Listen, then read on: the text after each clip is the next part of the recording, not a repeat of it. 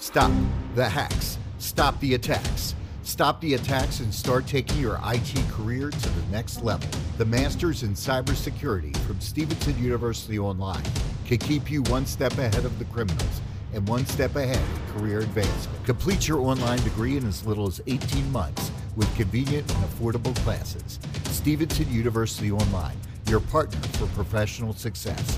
Visit stevenson.edu slash cyberwar.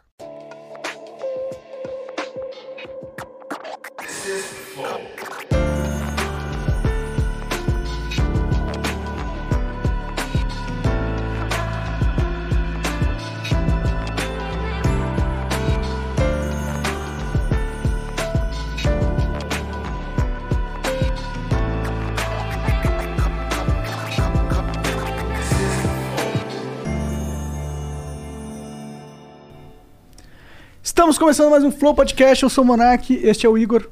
Só só família. E hoje a gente vai conversar com o Henrique Mende Mandetta. Caralho, ele não consegue acertar. Ah, Mas é Henrique Mandetta, não é? Isso aí. Como eu não acertei? tu mandou um Mendetta, cara. Mandetta, pô. Mas tá bom, tá, tá- tá perto. Tá bom. Tem É. umas 300 rimas aí, vai nela que você vai ver. Ó, durante esse percurso do podcast, eu acredito que a gente vai chegar em umas aqui. né? Ele chegou antes de começar. já, né? já foram várias. Bom, obrigado, cara. Pra gente é muito legal receber É você aqui, mano. É bom, bom. Faz hora que eu quero vir, porque eu tenho visto a- a- o canal fala com o pessoal que precisa, que a gente precisa falar também. Então, recíproca é verdadeira. Pô, bom tá aqui. Legal, tá aqui. obrigado. Sempre obrigado bom. de verdade. Massa demais. Gente do Brasil inteiro, o NB hoje, CEUB, o Luiz, eh, Santo Agostinho, Rio. Nossa, que lá de Campo. Essa faixa etária, esse meu menino aqui que está aqui, o Paulo aqui, que vocês vão zoar com ele, tenho certeza, está aí na USP.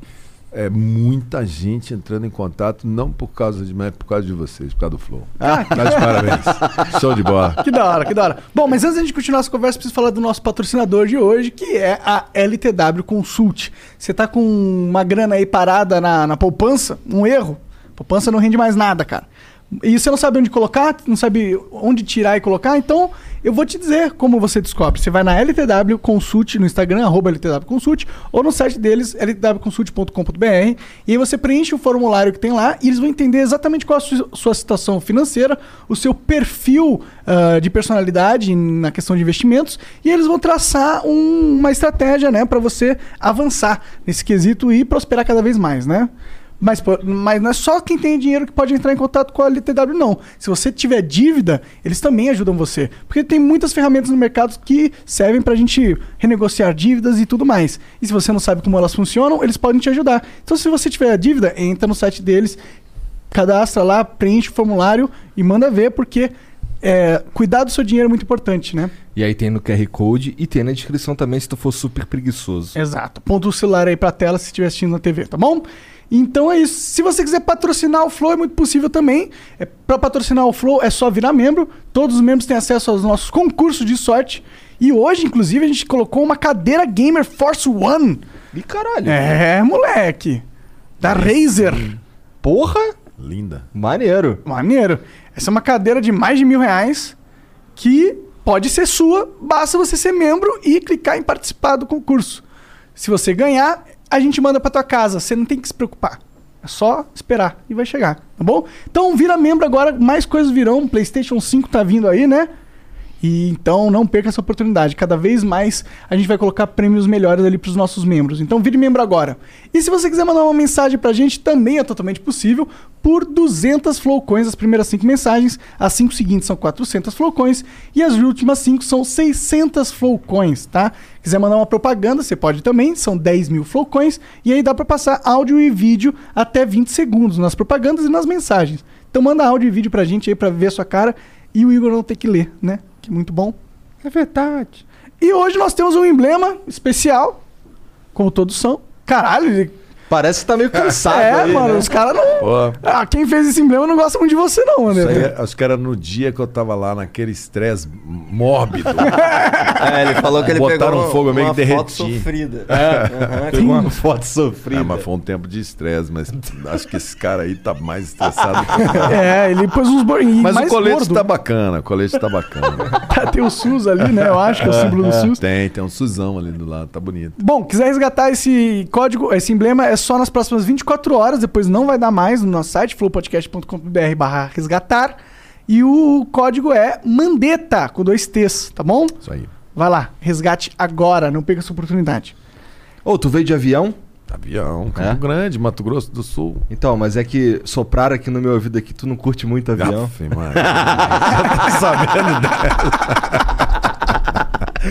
Cara, pra Não. mim o mais engraçado. Não é fácil pra mim. Eu, eu tenho, eu tenho um procedimento pra ir. Não, não- eu não vou de bobeira assim. Não vou entrando em avião, não. Tem um lance que tu reza, tu.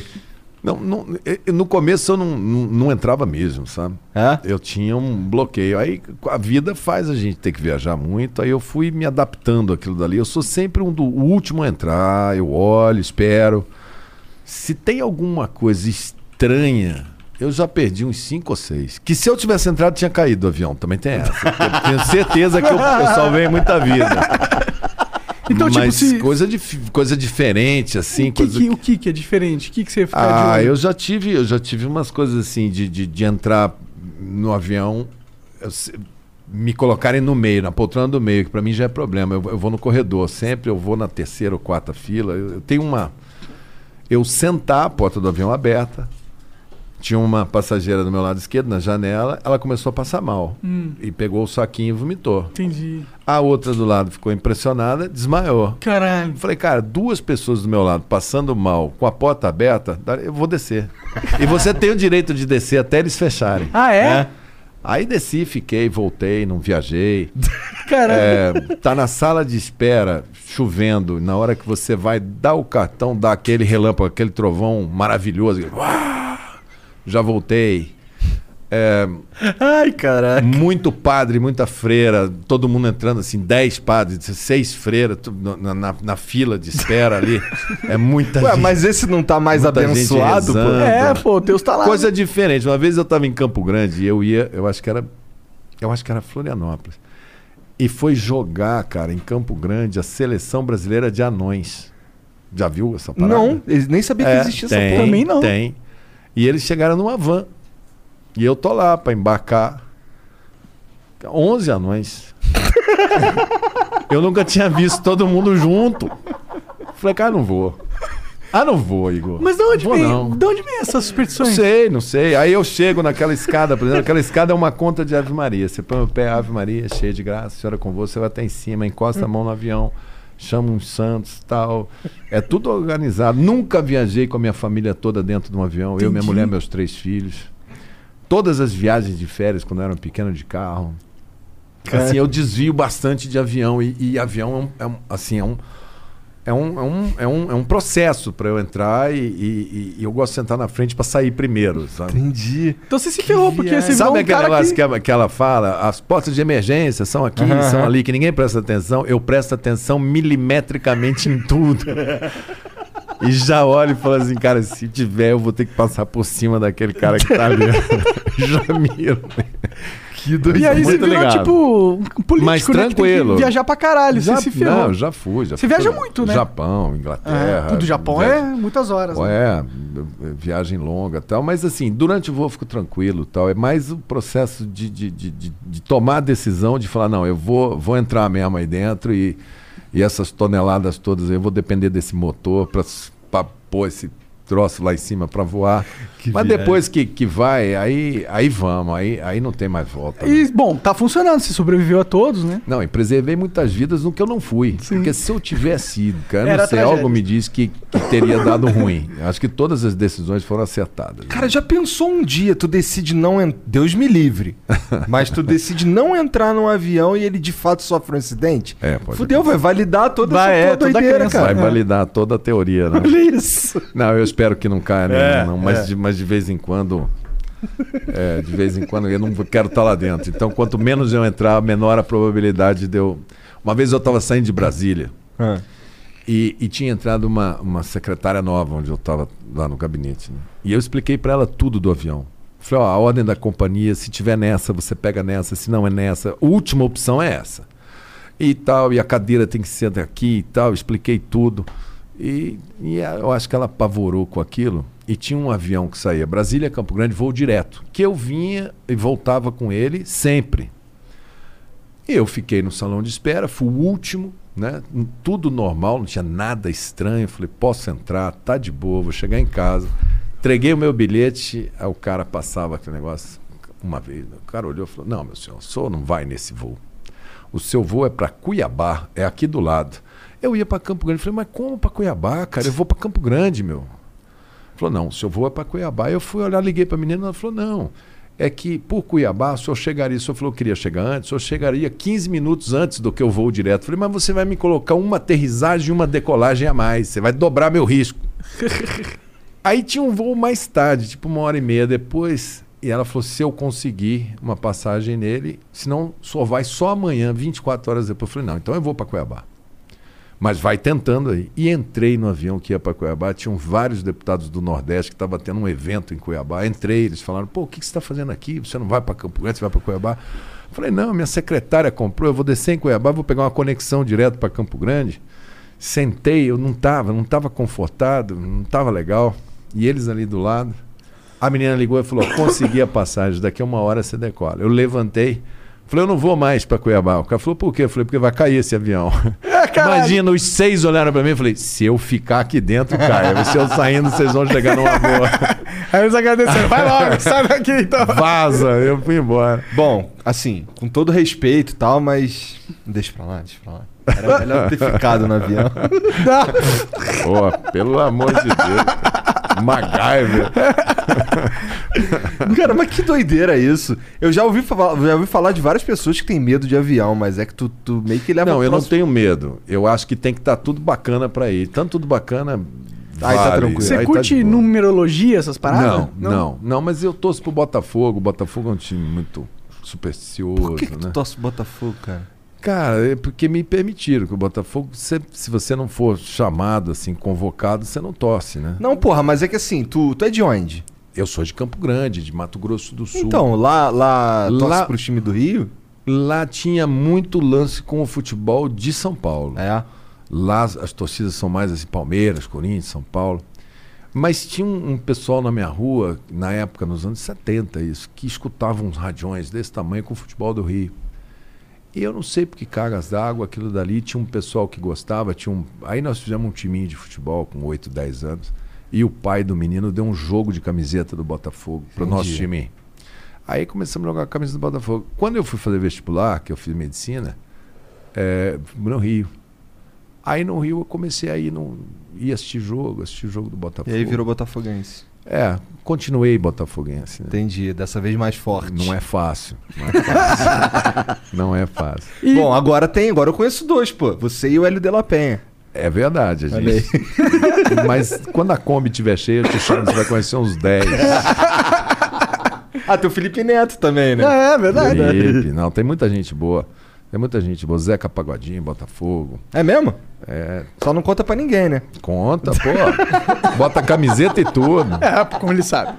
É. É, e tu falou Monumental. que tu fez medicina no Rio. Medicina. Tu fez que tipo de medicina? Você- Você faz a geral antes, você especializou Não, em alguma coisa? Eu não? fiz assim, eu fiz, eu fiz os seis anos de medicina, Uhum. né? Você forma médico, aí eu fui fazer a residência, que é a, a chamada pós-graduação em ortopedia Entendi. geral.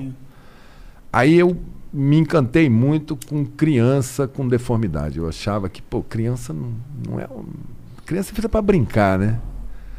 Aí eu comecei, eu era o cara que quando chegava uma criança, a maioria dos ortopedistas que mexem com adulto não tem muita paciência com criança, criança de apai, criança com neurológico. E eu tinha muita paciência, vai atender. Eu comecei a ser o, o médico que atende as crianças com deformidade.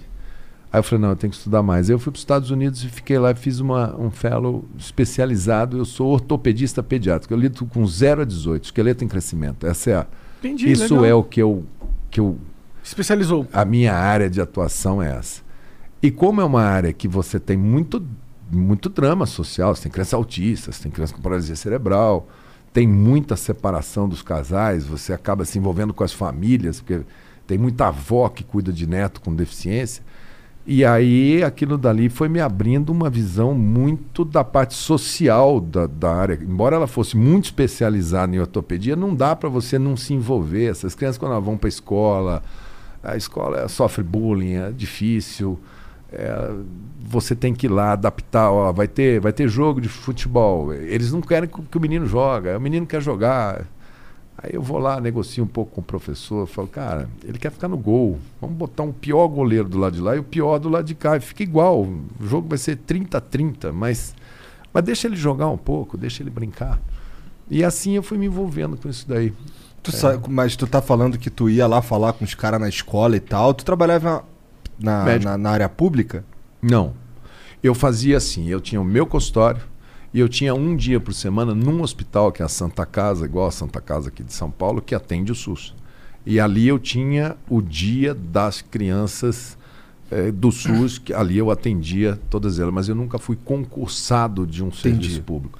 Mas na Santa Casa era onde eu operava Entendi. essas crianças. E precisam muito. Aqui em São Paulo tem, tem gente muito boa que se dedica também só a isso, se tornaram grandes amigos. Pessoal aqui do Pavilhão Fernandinho, da Santa Casa de São Paulo, vinha operar aqui com o professor Santilli, enfim. É, é, é um, é um, não é uma área grande da medicina, da ortopedia. Nós não somos muitos no Brasil. Quando eu cheguei com o meu título de especialista, nós éramos 260 no Brasil inteiro. Caralho. Poucos, né? Bem pouco. Então eu não sei quantos estão hoje, teria que ver, mas nós somos poucos. Então é uma comunidade científica que discute e mergulha de cabeça em solução para as crianças e, e, e é muito, muito gostoso. É, um- é uma área muito vibrante, a gente gosta muito, dá muito prazer de trabalhar com isso. Entendi. Às vezes, para uma criança que não tem problema nenhum, você vê ela correr, pular, é é normal. Às vezes, uma criança tem uma dificuldade, o fato dela ter conseguido num dia, sei lá, pentear o cabelo, é uma comemoração igual o final de Copa do Mundo, para todo mundo, para o médico, para a mãe, para a avó, para a criança. Pô, maneiro. Então você vai andando com eles junto, é, é muito prazeroso, é muito bom de trabalhar. Eu gosto muito da área. Quanto tempo você ficou nessa área? Eu nunca deixei de, de, de praticar, né? Mas que eu me dedico exclusivamente às crianças, eu volto dos Estados Unidos em 95, no dezembro de 95, aí em 96 eu falei, eu não atendo mais acima de 18. E de alta intensidade fazendo só isso foi de 96 a 2010. só Nossa, isso. Tem pão. Só 16 isso. anos, né? Só isso. Fazendo cálculo certo. Aí me 14. elejo deputado É, federal. 14. Ia para Brasília, quinta-feira voltava, sexta-feira consultório, sábado cirurgia. Continuei oito anos como deputado federal, continuei trabalhando, não na, no ritmo que eu quando era exclusivo.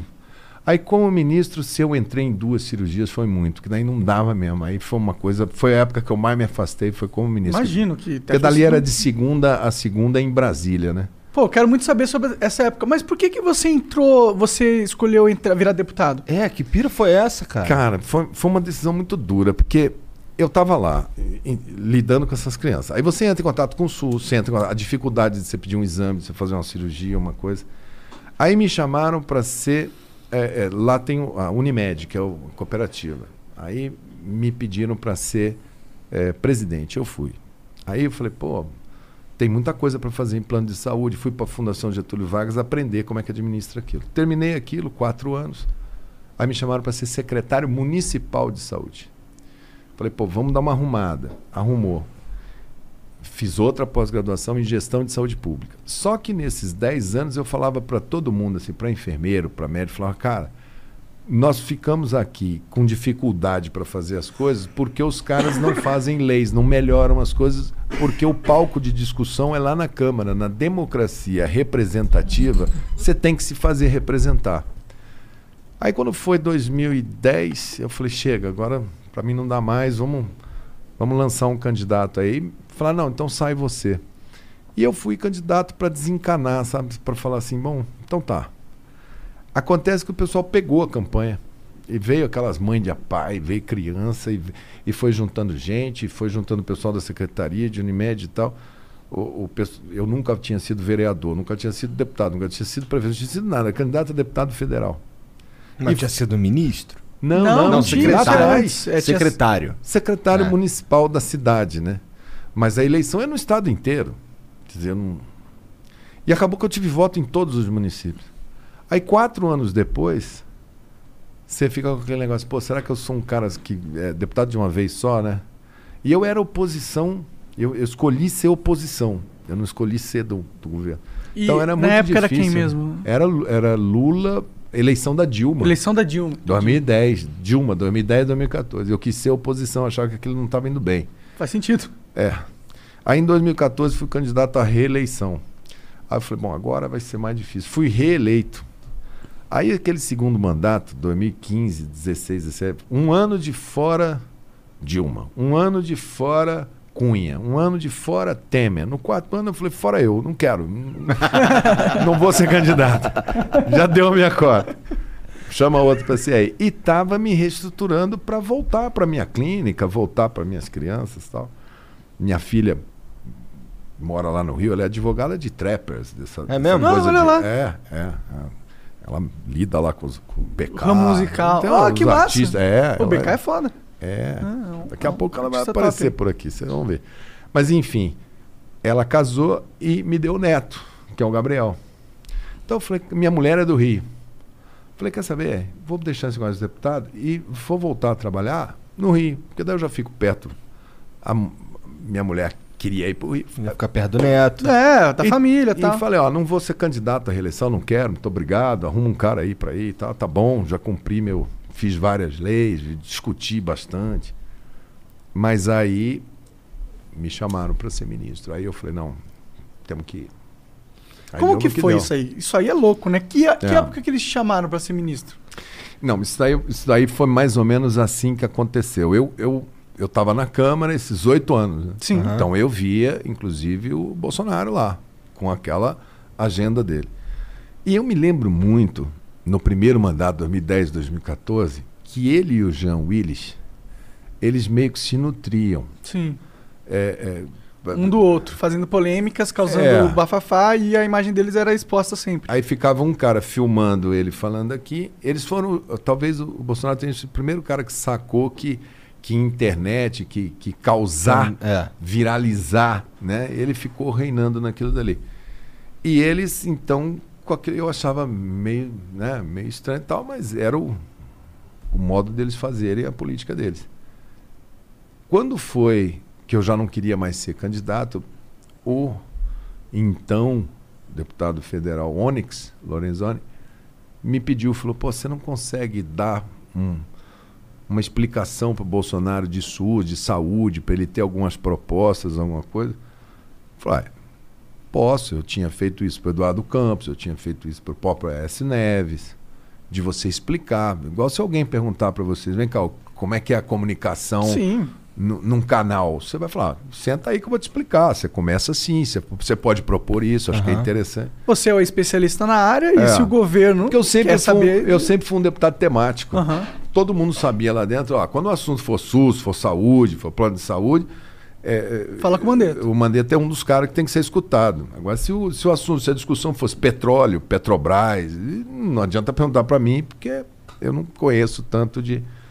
de, de- eu só conheço é, posto Ipiranga, posto essas coisas. Né? O máximo que eu chego perto de petróleo é isso aí. Mas enfim, saúde não. Saúde eu era um cara prevento. E eu me elegi também para deputado no Mercosul. Então eu discuti Argentina, Paraguai, eh, eh, Uruguai, Brasil, Chile e, e Bolívia. Aí me indicaram para discutir saúde em nome do Brasil Seguridade Social pelo Partido da Alemanha. Aí eu comecei a ver sistemas de saúde do mundo, comecei a estudar sistemas internacionais de saúde para entender o que, que os caras estão fazendo que a gente pudesse trazer para cá. Então eu participava num nível muito elevado. Né? E na tua opinião, em que que a gente fica atrás? Cara, é um, é um somatório, é uma pergunta boa, mas eu acho que das políticas sociais que a gente tem, saúde, educação, eh, assistência social, talvez a saúde seja a que tenha a melhor performance com o menor recurso, sabe? É, do que é colocado e a melhor performance, mas muito distante ainda na parte de acesso. Depois que você entra no SUS, depois que você chega no serviço, depois que você está ali dentro, é muito bom. Agora, via crucis para você entrar ali dentro, para você ter o acesso, para você achar o teu vínculo com o seu médico, achar o serviço, fazer o exame, isso é muito é, é, difícil.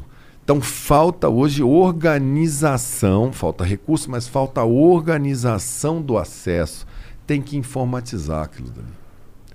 Você sabe que na maioria dos, desses postos de saúde, você não pode usar o telefone para ligar lá e falar: Oi, bom dia, tudo bem? Eu queria marcar uma consulta, que é fulano de tal. Quer dizer, o Grambel inventou o telefone.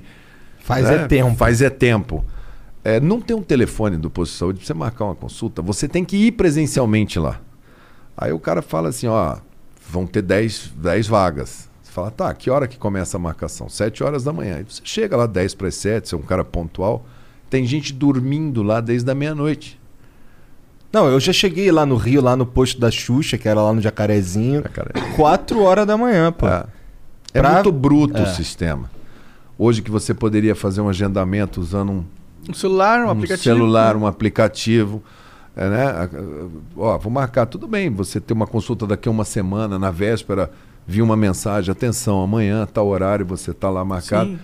E o SUS não chegou no telefone, quanto mais na informatização. Então, acho que um trabalho forte de, de aprimoramento, de, de acesso ali dentro. Porque nessa mesma fila que fica o cara que quer ver se ele está com dor de cabeça, também fica a mulher que está com câncer de mama. E, e, e, E é foda, né? e Porque são times é. diferentes, porque você fala, pô, eu- essa daqui precisa andar. Então precisa ter um regulador desse tráfego aqui atrás. Porque são situações que, se você deixar na fila linear, tem 50 cara com caspa e um infartado em 51. E aí você vai ter um problemão se você ficar esperando Sim. os 50 cara- cara com K. Então, além de você é informatizar para você gerenciar, pra você fazer a gestão clínica daquilo dali.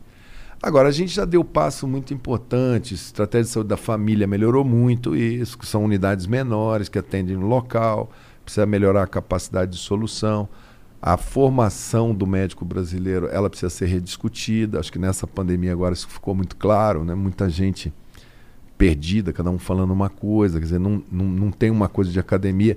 Então tem muita coisa para fazer, mas eu vou lhe dizer uma coisa: se não fosse o SUS nessa pandemia agora, a gente ia ter uma barbárie. Porque um, dos principais fatores de empobrecimento no mundo é atendimento em saúde em situação grave. Você imaginou essa quantidade toda de gente em CTI eh, sem, sem condição de, de, De pagar. enfrentar, de pagar? Você precisa ver os dramas que estão rolando na Índia, estão rolando em países que não têm cobertura. Nos Estados Unidos, muita gente não foi para o hospital e morreu. Não porque não soubesse da gravidade, mas porque não tinha dinheiro. Tinha medo de falir, né? Fale. É, porque Fale. nos, nos Estados Unidos é isso, né? É, fale. Qualquer continha lá é, É contona, milhão de dólares, é. né? contona. É, eu eu fiquei lá curto- um tempo, lá é contona. Eu curto a- toda a ideia do SUS, tudo que o SUS se propõe a fazer, eu acho do caralho. É. É, o, por exemplo, porra, cuidar de gente lá no Amazonas, ou sei Todo. lá, Todo. sabe? Tudo. É, mas eu não gosto de, do jeito como é gerenciado o bagulho. Gerenciado, é. Você, é, o acesso e, e- e- Eu não gosto desse termo humanização. Né? Porque nós somos todos humanos. Você não pode falar, vamos fazer uma política de humanização. Peraí. Não, Então a gente tava tratando os Não, outros não, como lixo, né? é isso? Não, eu não gosto dessa palavra. Mas o acolhimento, o acesso, ó, entra aqui. Por que que por, quando é público, por exemplo, você tem que fazer um banco de cimento? Pô, não, não dá para fazer um- uma, uma cadeira Porra, legal? né? Estofada? Tem- temos algum problema com cadeira estofada? Tudo bem. Pode ser que ela gaste mais que a outra, mas a gente está falando de gente que está indo numa situação. Não está indo lá por prazer, não está indo. No, fizemos estádio de futebol com cadeiras confortáveis, padrão FIFA. É. Pô, e na hora que o cara tá frágil, que é a hora que ele tá indo pra saúde, ele já tá angustiado. Ninguém vai. No hospital porque tá feliz, né? O Não vai. posto de saúde. Ah, né? Não vai. O cara vai em saúde ele fala assim, cara, foi bom lá, mas é injeção doída. né? Sempre ele fala. Médico demorou. É, sempre- Apertou minha barriga lá embaixo, precisa ver. É sempre assim, né? Sim. Ninguém vai naquilo dali esperando uma experiência prazerosa. Então eu acho que a gente precisa sair daquela coisa de ah, tem muito hospital que o cara fala assim, não, essa entrada aqui é a do plano de saúde. É. Aí você vai ver, tem uma cortininha, um ar-condicionado, uma menina e tal. Vai a do SUS, do outro lado da quadra. Aí você vai lá, fala, pô, mas é no mesmo hospital, quer dizer, são mesmas pessoas, estão tratando o mesmo. Então eu acho que esse, isso que você fala, essa sensação, é, embora a gente tenha ilhas dentro do SUS que são maravilhosas, que são bem melhores que as coisas. Essa era a minha próxima pergunta. O que, que tem de legal pra caralho Ah, no tem SUS em relação coisa, cara, tem às paradas do coisa. mundo? Tem muita coisa. Olha, nós somos o sistema que mais faz transplante de órgãos no mundo público. Todo transplante de órgão é, é SUS. Coração, pulmão, córnea, rim. Então, nós estamos tudo ali dentro. Isso é uma malha aérea o dia inteiro voando, colocando isso na mão. Além da gente pegar o órgão, trazer, colocar, fazer, a gente dá todo o suporte de todas as medicações e, acredite, bem, de custo super elevado. O sistema de vacinação do SUS é considerado no mundo inteiro um parâmetro de excelência. Nós somos bons para vacinar. É que agora não compraram a vacina. Você É pode- foda, né? ah, meu amigo, você pode ter uma Ferrari. Se você não botar gasolina, você vai ficar olhando pra ela. Fala, cara, sabe esse carro aqui? Bonito, hein? Lindo, anda Só não vai te levar 280. Só que. Vamos dar uma volta, pô, só tem cincão pra botar um litro, só vai entrar na garagem. Aí não dá. Sim. É, mas é um Ou sis- 5 não dá botar um litro, não. um- é, É, tem que 800, ser, é, tem que ser 6. 800 ml, então. Chorinho. Mas enfim, é, o SUS é bom. Nós, nós Vacina, temos transplante. tabagismo, cigarro, E essa parada aqui. essa parada aí. É. Nós começamos com 41% da população fumava quando o SUS começou a fazer a política antitabagista. Nós estamos com 9% da população tabagista e quando a gente baixar de 5, a gente vai ser o primeiro país tabaco free do mundo e o SUS é quem está levando o Brasil nessa direção. É uma constelação de políticas. Isso reduziu o câncer de pulmão. dizer, Isso é uma, um, um- uma- um- um exemplo de medida preventiva feita pelo SUS com alcance de grande, de grande par. Dá pra medir que as pessoas de fato estão parando de fumar pelas doenças que não estão aparecendo? Sim. É o indicador. Você fala, cara, se a gente fizer isso daqui, se o cara está dizendo, ó, se não. Isso vai diminuir tanto, você aposta e vai medindo. É um gráfico. Tá. Você fala, opa, tô melhor aqui porque é um, é um conjunto de É, coisas. isso é, isso é legal que você tá falando, porque é, eu já ouvi de outro, algum outro político aí falando que do lance do, do cigarro que tá diminuindo e tal. E a gente sempre levanta, pô, mas e o contrabando? É. Mas o contrabandeado, ele também causa Também causa. câncer. Também E se- e se causa. a gente tem o câncer diminuindo, então de Também fato tá causa. funcionando. É, tá funcionando, mas isso é um fenômeno global também. Fumava-se muito mais antigamente do que fuma hoje. Sim. Só que aqui Não é você tão teve. Mas era, pô, eu, eu, eu- na, na minha, na minha adolescência, na minha, na, na minha juventude, você ia em, por exemplo, é, baile, festa. Hoje ninguém mais vai em baile, né? Eu ia em Tem o baile. baile funk, né? Eu ia em baile, Hum. baile, baile de debutante, aquela coisa. Amostra grátis. É mesmo? É, vinha quatro cigarros num- num- numa caixinha é, de. Era propaganda da, da indústria. Aham. Então você estava ali na fila para entrar, passava um- um- um- normalmente uma menina, uma pessoa, mostra grátis para todo mundo. Essa é a melhor propaganda. Aí já você vicia. entrava lá dentro, o cara falava, e tá o fósforo junto, tá?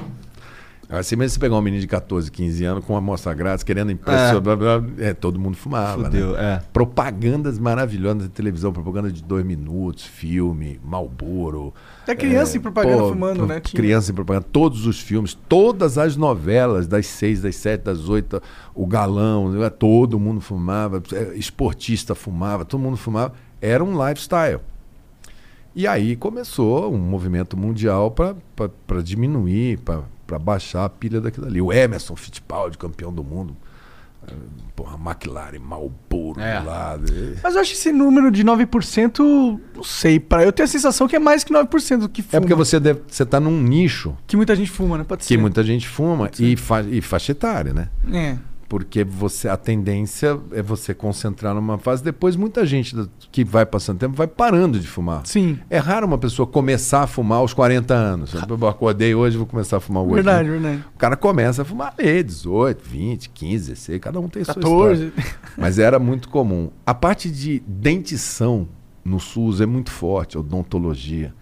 Vocês talvez não tenham visto a quantidade de. O Brasil era o país dos banguelas. A gente não tinha dente. Porque a gente nunca preveniu cárie dentária e nunca tratou. Muita gente não sabia nem o que era uma escova de dentes. Foi um trabalho de base nos últimos 40 anos, que hoje você vai lá no meio rural, eh, vai na escola, tá lá o menininho aprendendo, que é uma coisa que para você se fala assim, pô, não é possível que não é possível que isso seja uma Um problema. um problema. E é um problemaço. Então o SUS, durante 10, 15 anos, colocando prótese em todo mundo, que o cara tem direito a sorrir, né? Nesse mundo vai de imagem, né? emprego, emprego, autoestima, É. tudo. Eu acho que nisso daí tem um dedo, tem uma mão forte do SUS. A parte de. Aqui em São Paulo tem muito centro de excelência. O INCOR de São Paulo, o Luci Montoro de reabilitação, todas, o SUS dentro de todas as universidades. Você sabe que a USP tem 1.200 patentes de coisas. Tem uma patente de um remédio que foi financiado com recursos também do SUS, é, que é o principal item de, de, de, de receita de todas aquelas descobertas. Então, o que a gente, o que o SUS investe em pesquisa retroalimenta. O Butantan está aí fazendo a vacina e a Fiocruz, as duas são custeadas pelo SUS Entendi. todo o sistema de água, essa garrafinha d'água que você está tomando aí, SUS, E- todo o rango que você comeu teve que ser fiscalizado. A fiscalização, a procedência, a dosagem, se tem agrotóxico demais, se tem de menos, SUS. E, o, e o direito dessas E a patentes. gente, às vezes, fica no SUS olhando mais aquela coisa emblemática. Pô, fui na emergência, tava um caos, a gente no chão. Mas o sistema é muito grande, é gigantesco. É, pra mim o, o SUS, quando eu, quando eu pensava em. O meu terror era ir pro Salgado Filho, lá no Meia, É. no Rio de Janeiro. É. Ele, e ele virou é, propaganda de plano de saúde muito tempo. Que o cara falava assim: compra esse plano de saúde. Se não, você vai pro SUS, né? Isso aí Ah, é o Salgado Filho. É, né? Mas mas, ele está melhorando. Ele É. está melhorando. O SUS já foi muito menos forte. Ele está ficando cada vez mais forte. Ele vai se Ah, impor o, o como lance sistema. desse que, que você falou aí, desse trabalho de base, que foi iniciado há, sei lá, décadas atrás, eu acho que, porra, foi feito décadas atrás o, o, o caminho certo. Que Sim. era começar um bagulho de base que não Isso. dá voto, Não dá mas, silencioso. mas ele vai criar uma sociedade Isso mais aí. forte. É o que eu sinto falta na educação, Eu também. sabe? Acho que a educação de todas as nossas políticas, do- da quantidade de recursos que, eu- que a gente coloca, é a que mais tinha que devolver mais, porque é onde a gente vai quitar essa dívida social absurda que, Aham. que nós herdamos aí, né? Da- da- de- desse tempo todo. É, é via, principalmente via educação. Ela é uma avenida de saída desses programas de, de Verdade. pobreza. Ela é uma. Pô, é a principal Ah, avenida certeza. de saída. O único jeito do cara ganhar dinheiro é ele ser educado. É ele ser educado, né? Quando, quando você vê que o cara nasceu no Bolsa Família, viveu no Bolsa Família, casou, continu- botou a família dele, você está perpetuando porque você não criou Um caminho. um canal. Dentro da educação, você tem as correlatas, pega esporte. Quanta gente no mundo sai da, da- através do esporte? O Brasil não tem um- uma política agressiva de esporte que, tá, que anda junto com a educação. Nossos campeões né? olímpicos aí estão tendo que fazer. Vaquinha, É, é, não e- só vaquinha, ou vendendo pizza, tá ligado? É, tô vendo. tô vendo. E nós fizemos uma Olimpíada, né? Era para ter um legado. É. A chance de um menino de, sei lá, de Cuiabá, de qualquer cidade aí do Brasil, de São Luís, de disputar a Olimpíada de 2030, ele sendo bom hoje em algum esporte, é quase zero, porque É. não vai. É. Uma, uma dúvida que eu tenho dessa questão da- das, das vacinas. Da vacina não, mas dos remédios que a Fiocruz junto com o Butantan produz. É o governo que. É o SUS que financia, certo? E então essas patentes elas são de o direito público, ou seja, a gente é dono? Dono. A gente lucra com isso? O Brasil lucra com isso? O Brasil tem algumas coisas que ele lucra e tem coisas que o Brasil fez e colocou à disposição da humanidade. Legal. Que não, não tem. Mas seria legal a gente poder lucrar, patente, mas tipo, pros pega- gringos, tá ligado? Vender pra ele umas patentes. Você pega, exemplo, vacina de isso febre amarela, que é uma doença é, de país pobre, sub- né? de bioma, né? de é, mosquito, na Tropical. Amazônia, tropical. Não é doença de país de hemisfério norte, que tem gelo. O mosquito lá congela. Sim. Então, a Fiocruz é a única produtora da vacina. E a gente coloca um preço super baixo para poder vacinar a África, vacinar a América Central, porque são países pobres, Sim, não, com não tem condição. Nessa, agora, há necessidade do Brasil se antenar numa coisa que nós apanhamos, todo mundo apanhou. O mundo inteiro começou a comprar tudo da China, né? Mais barato. O chinês ele coloca aqui em São Paulo, se ele ele põe uma máscara, essa máscarazinha que a gente está usando descartável, ele põe por 6 centavos a, a máscara bem aqui em São Paulo. Se eu vocês falam, cara, vamos abrir uma fábrica de máscara, bom negócio, né? O Brasil está comprando da China, pô, vamos fazer aqui. A nossa máscara a gente vai colocar 12 centavos.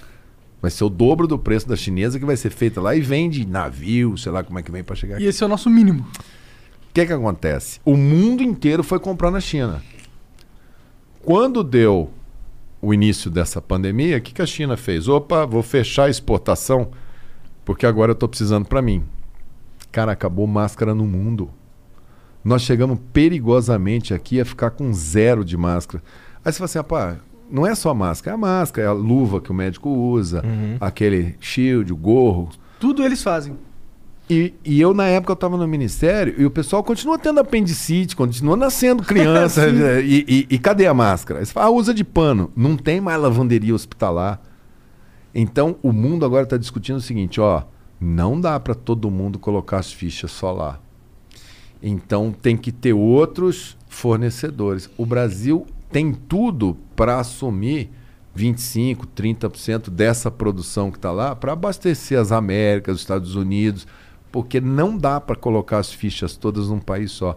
Do, do mesmo jeito que foi esse vírus, pode amanhã ou depois ser um outro problema que se você não conseguir tirar de lá, você, você é dominado. É, o que Agulha, seringa, bobagem. É, esse tá- cabinho aqui, ó. Sim. Verdade. O que você está falando é que estrategicamente o país ele não pode depender eh, de certos insumos para os outros. Algumas coisas você vai falar assim, cara, até uma questão de soberania, peraí. Então a gente não pode ficar nessa dependência te- tecnológica que a gente está em saúde. A gente, a gente gasta, manda dinheiro para pagar para os gringos é, algo em torno de 38 bilhões de dólares em saúde. Só saúde, os comprimidinhos. É igual você pegar a produção de soja, que o Brasil fala, pô, nós somos uma potência, o agro. Então você pega todo soja de Mato Grosso, de Mato Grosso do Sul, metade do Paraná, queima isso tudo para trazer ressonância, tomografia, comprimido. Coisa que podia estar sendo fabricada aqui. A gente não, A não gente- estudou a tecnologia. A gente não, não se rapidinho. apropriou disso. Se a gente. E tem um campo enorme. Pessoal que está em universidade, pessoal que está estudando, pessoal de biomédicas e tal, precisa ter agora a, a, a, a política que fala assim, cara, vamos, investidores, venham. Existe uma decisão da gente ter nosso PAC. Aqueles respiradores, a gente não podia abrir. A gente não podia abrir leito de CTI porque não tinha respirador. Não tinha. Você tinha que pedir para a China. Mas depois passou a ser um problema de pessoal também, não passou? Pessoal, claro. Porque nem- aí, aí é uma coisa circunstancial. Não tem país no mundo que está preparado para falar assim. é, tinha 10 mil médicos intensivistas de CTI. Agora deu uma doença aí, precisa de 100 mil just in time. Todo mundo improvisou, mesmo os sistemas mais organizados, colocou médicos com menos experiência para ser tutorados por outros, porque usar todo mundo ao mesmo tempo, ninguém, ninguém se prepara para uma situação de, de, de exceção da exceção. Né? Isso daí acontece, um vírus com, esse, com essa característica desse daí, é de 100 em 100 anos. Então, mas a humanidade vai ter que ficar mais esperta. É. Porque foi pega de calça curta meio geral, né, cara? Foi uma coisa, foi uma correria, uma briga. Era país tomando máscara do outro, desviando avião. Tô ligado. O avião tá pra decolar, o cara chega ali e negocia Ah, pra, é, pra mudar é. a rota do troço. É, se bobear, muda o avião. Agora calcula se eu ia estar dentro de um avião desse. Já pensou? Probabilidade zero. Já pensou, tu tá lá, tu olha pra fora, tem um cara de paletó conversando com... Falando o negócio seguinte, nós vamos deixar umas máscaras na Birmania ali antes de ir pra. Ah, quero ver me numa dessa. Nem ferrando. Cara, mas assim, antes da pandemia, tava tudo indo bem lá no ministério? Tava tudo andando? As coisas estavam acontecendo? Cara, sabe, a- a- quando, eu- quando me chamou para ser ministro, eu falei, perguntei assim, papo bem reto. Falei, mas é para montagem de equipe técnica ou é solução política? Se for solução política, vocês tocam aí que eu vou. Tô voltando para o Rio. Não, técnica. Falei, técnica, técnica. Eu pude montar uma equipe escolhendo quem que é o melhor cara do Brasil nessa área aqui. Ó, tem esses três caras, tá aqui conversar. Pô, esse cara aqui vai dar certo. Imagina você aqui, se o cara chegar pra você e falar, sei lá, vocês gostam de game. O cara chegar pra você e falar assim, monta a equipe que você quiser. Você fala, cara, eu conheço aquele cara, é fera. Vou chamar aquele cara, vou fazer uma equipe, vou montar o meu time. Pô, eu tenho 20 anos que eu estudo isso. Trouxe um de Porto Alegre, que era o Erno Hasen, craque de atenção primária. Criamos Secretaria Nacional de Atenção Primária só para prevenção, aumentamos o dinheiro. Denizar Viana tava, é um cara especialista em incorporação de tecnologia em saúde, custo, preço, custo-benefício. Cara que dava curso fora do Brasil. Tamo. O Wanderson, aquele que ia naquelas, naquelas, naquelas coletivas. Ah, o Wanderson é enfermeiro. Pode crer, pode crer. Cabelinho todo pra cima, assim. Aquilo é de Minas Gerais, aquilo é coração, aquele cara do bem, cara bom. Pós-graduado no CDC em Atlanta, cara de carreira, vida inteira, especialista em gerenciar epidemia. Olha, Caralho. o cara, é um dos melhores que a gente tem aí no Brasil, gabado, enfim. Ótimo. Pô, trabalho técnico, técnico. Vambora. Primeiro ano, fizemos fundamentos importantes, criamos programas de, de aumentar a prevenção, Secretaria de Atenção Primária, consegui zerar tudo que tinha de coisa não paga do SUS dos últimos quatro anos, coloquei em dia, no o SUS não devia um tostão para ninguém, para nenhum prestador. A frota do SAMU, essa que fica rodando, todo ano tem que trocar 20%, que é para cada cinco anos você ter 100% da. Já tinha quase três anos que não trocava, eu troquei tudo de uma vez só, quase 50% da frota nova, sem dinheiro novo. Só com gestão, gestão, gestão, gestão, gestão, a coisa estava indo. Nesse segundo ano a gente ia entrar na especializada. Então eu acho que estava indo legal, eu não dava entrevista, eu era um cara super discreto, estava só olhando é, o que, que aquele governo estava fazendo. Me relacionava com o Congresso, porque eu conhecia, tinha ficado oito anos lá, então eu ia, pedia, fazia, me colocava à disposição, nunca tive medo de ir lá para dentro. E reposicionando o Brasil no mundo. O Brasil estava. O Brasil estava muito ligado com sistemas assim, Cuba. É, eu, eu falei, não, cara, vamos, vamos, vamos, vamos ligar na Inglaterra, que é um sistema público que é o que a gente quer ser na vida. Quem que é o melhor que a gente quer ser? A gente quer ser igual ao inglês? Então vamos lá na Inglaterra pedir parceria com ele. Em alta tecnologia, que é genética, alta pesquisa, Estados Unidos e Israel. Vamos fazer um triângulo. Alta tecnologia com os dois, prevenção, sistema de saúde com a Inglaterra. Consegui reposicionar o Brasil no mundo. Então, foi um primeiro ano bom para o Ministério da Saúde, para o SUS. E eu olhando, vendo onde é que aquilo, o conjunto da obra do governo lá ia, ia chegar. Mas para o SUS, sim. Eu acho que se a gente não tivesse dado a arrumada na casa em 2019, talvez a gente não conseguisse é, é, é, Lidar também com esse. ter a atração que teve. Porque a gente teve no Brasil uma epidemia, mas nós não tivemos desassistência. Desassistência é quando você simplesmente olha para o cara e fala: Ó, não tem, meu irmão. Aconteceu alguns casos, né? Mas não como uma coisa contínua. Você Mas teve assim, ó. das lotações das Ó, UTIs, né? explodiu o número de casos, porque os caras É. não queriam fazer também. Ninguém quis fazer o. Não conseguiam também. É, né? isso foi uma característica do mundo ocidental, né? Só aqueles países mais. que a coisa de chinês, vai ficar um fiscal na porta da sua casa aí se você.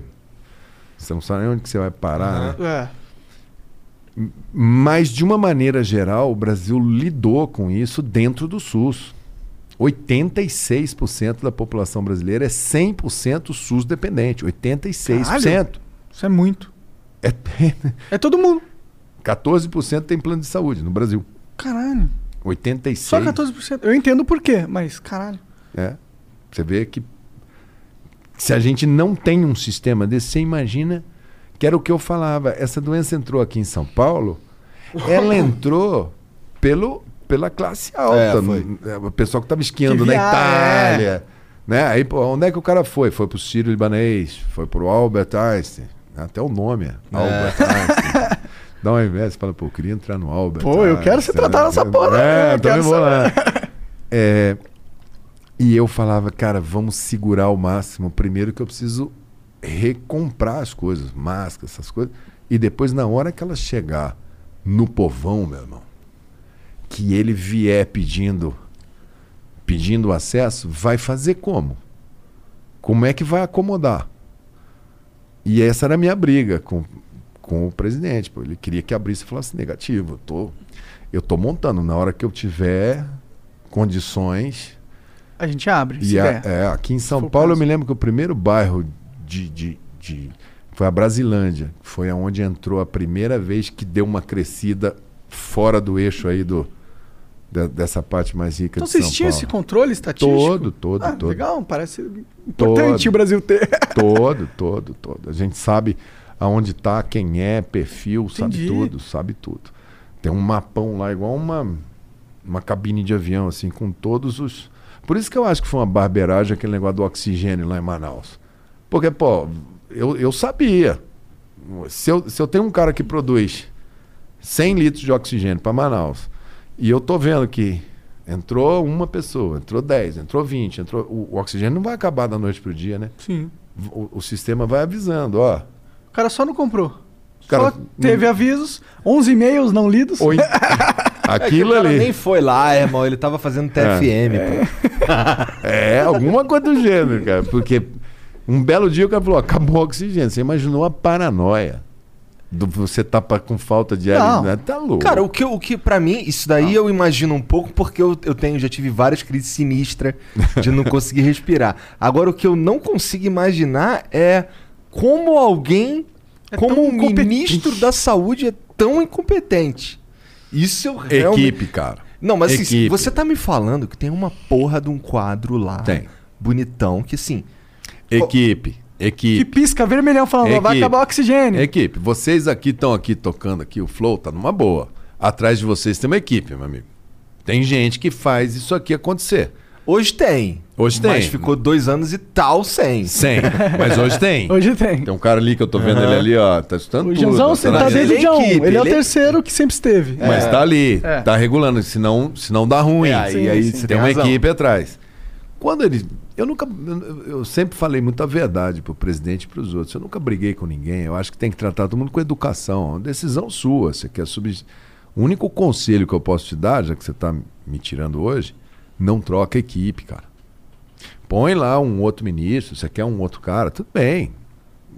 Mas não troca, não perde um Wanderson. O cara, com- o cara, a vida dele é cuidar de epidemia. Não vamos abrir mão desse cara. Quando vê aquele negócio de militar, de general, os caras colocaram coronel, sargento. no- no- no- Eles na- tiraram na- a equipe? Tiraram a equipe. Eu não O- sabia mas- que tinha mudado coisas. Assim, eu não sabia que tinha. Que o Ministério da Saúde virou um antro de militares. Muitos cargos foram vi- viraram. é, é, porque Caralho, mas- porque, porque é aquilo dali. O cara falou: eu virei ministro, eu sou general. Eu, eu- eu- quem que eu confio? Quem que eu mando e generais. ele obedece? Quem que eu mando É. e obedece?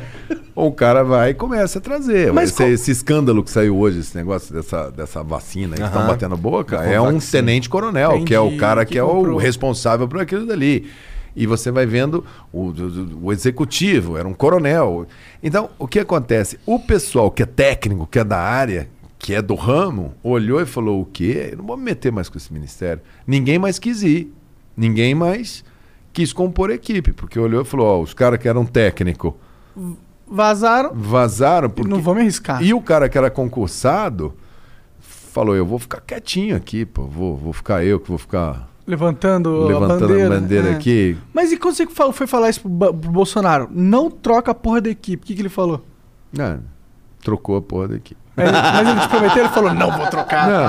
Não, não. Entendi. Não, não teve promessa nenhuma. Foi só uma coisa que eu falei assim: se eu posso te dar uma sugestão, Não troca essa merda, porra, filha da puta. deixa, deixa o pessoal que é do ramo, né? Ah, faz Que- todo sentido. De- Se a questão era política pessoal. com você, né? Ninguém ia ficar sabendo da troca da equipe. É. Como o Igor e eu estávamos surpresos que tudo- Você era o objeto do trabalho dos caras. Você era o cara que estava para viver aqui do lado de fora, sem saber que a tua vida, da tua mãe, da tua tia, da tua avó, da vacina, da Índia, da Inglaterra, da- desse, desse enorme plano de voo que estava aqui atrás, era diretamente impactante para vocês.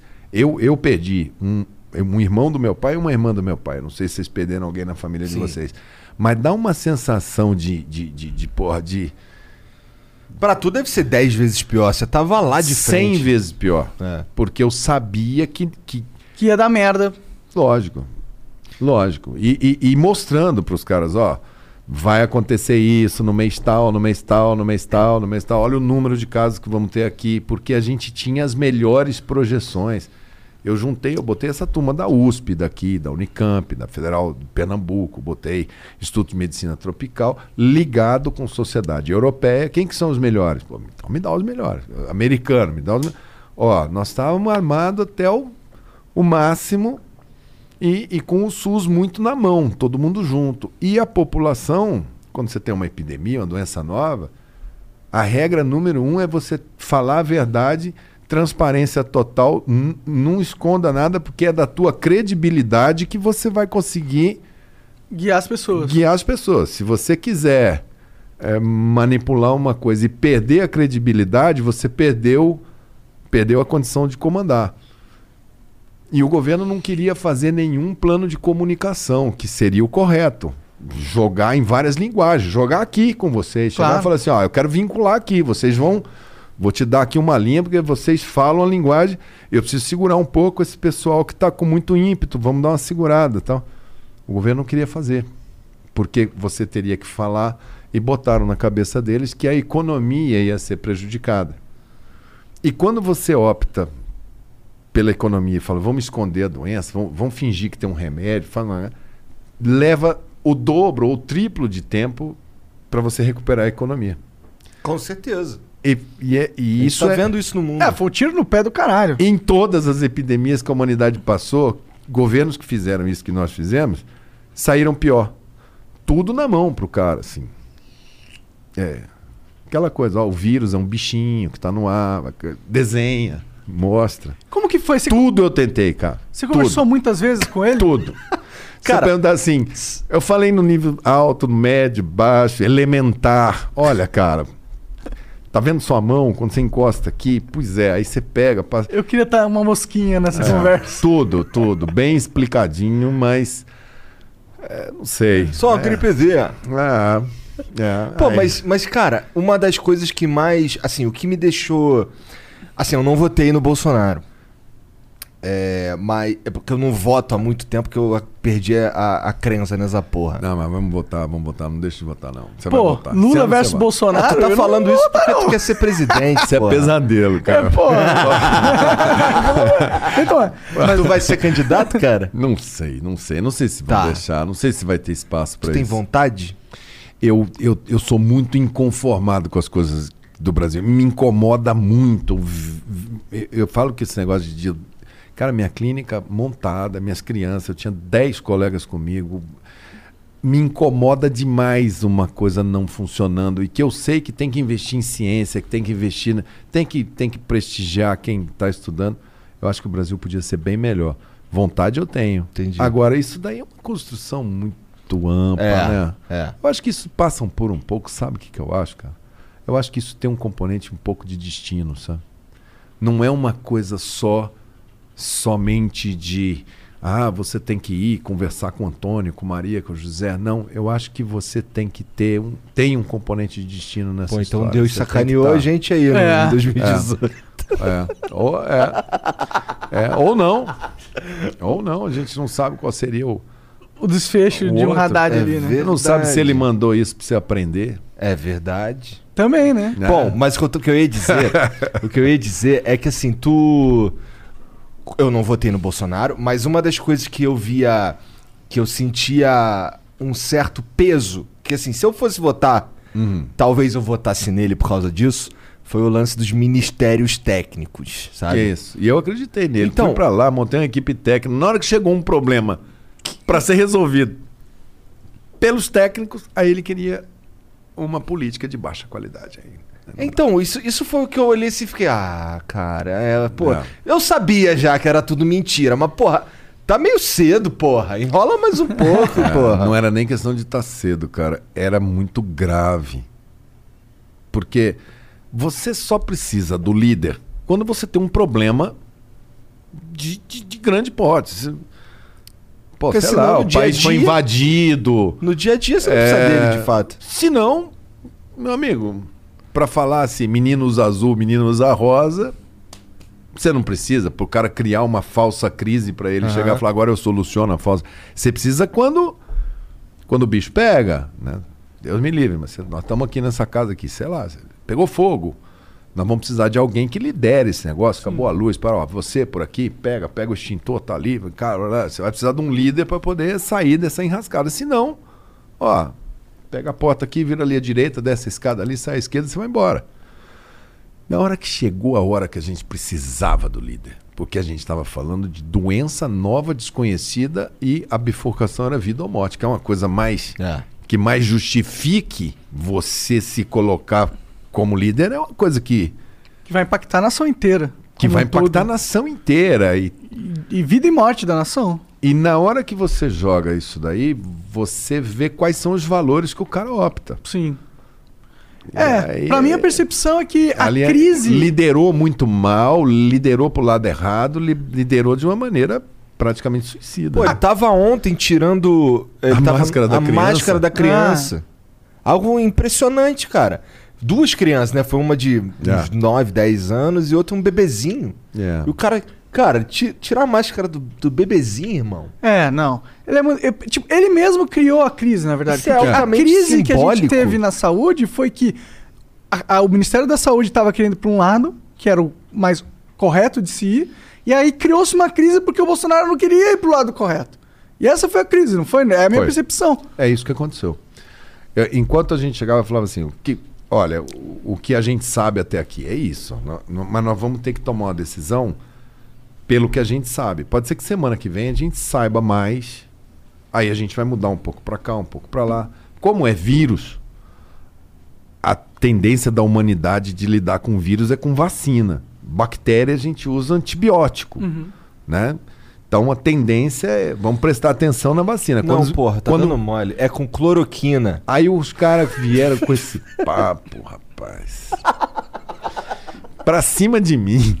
Como que foi essa conversa? Primeiro dia lá, deu, deu pandemia, reunião, É. falou, ó, chegamos, Mandetta, chegamos numa estratégia aqui. Não, não, não. Ali foi o seguinte, se você lembrar daquela época, teve uma viagem dele para os Estados Unidos que ele teve com o Trump na Flórida. Hum, Que depois, quando eles voltaram, tinha uns 10 caras doentes no avião. ah, eu lembro, gente. lembro disso, Foi lembro um- disso. Ali naquela viagem, ele e o Trump saíram no dia seguinte. O Trump nos Estados Unidos com a caixinha de cloroquina e ele aqui. Foi uma coisa em paralelo. Eu, os dois, politicamente, falaram assim: cara, o negócio é o seguinte: se parar a economia é ruim Sim. Pra mim. pra mim. Né? Porque eu vou falar, ó. Vai é meio que desempregar. burro, né? Porque todo mundo ia entender que economia. Era por causa da pandemia, não o presidente. Não Ninguém ia presidente. conectar, eu acho. né? E, e eles, os dois entraram nessa. Mas Começaram a falar a mesma coisa. É uma gripezinha, a cloroquina funciona, fica trabalho e tal, e começaram a apontar o dedo para os governadores. Quando o Trump viu que lá a, a coisa era Ia pegar. que o bicho pegou, o que, que o Trump fez? Voltou atrás, botou um médico lá, um Fauci, que é um cara antigo de, de gestão de epidemias, entregou para o cara e quietou. O Bolsonaro não, ele tirou o ministro, aí convidou um outro médico, o cara ficou 20 dias, É. 15 dias, falou, Foi pelo amor o de Deus. Tite, é. É, saiu correndo, não, não, não tinha noção do, do que, que ia encontrar. Nunca tinha trabalhado com SUS também, né? Entendi. Ele era um É. cara do- dos privados, né? Ah, difícil, difícil. Você pega um cara que nunca fez esse tipo de, de, de diálogo que vocês estão fazendo aqui e, e põe o cara sentado aqui e fala para ele agora você faz. O cara, É. até o cara No teu né? caso, tu Pegar estudou essa porra, né? E cara? viveu, né? Minha praia, né? É. Minha praia é o que eu faço. E oito anos na Câmara, meu amigo. Se você. Eu participei de todos os debates sobre saúde, todos os orçamentos, todas as prestações de conta e todo o trajeto da política. É uma, isso é uma, uma, uma- uma faculdade, mais que uma faculdade. Então, eu cheguei lá muito Preparado. muito maduro, né? Pra, e um orçamento enorme, uma responsabilidade enorme. Tudo bem, não tem só eu, não. Tem muita gente. O Brasil tem, um, tem muita gente muito boa. Mas aí ele falou: não, eu vou para esse lado aqui, eu quero um cara que não fale mais nada, que fique quieto.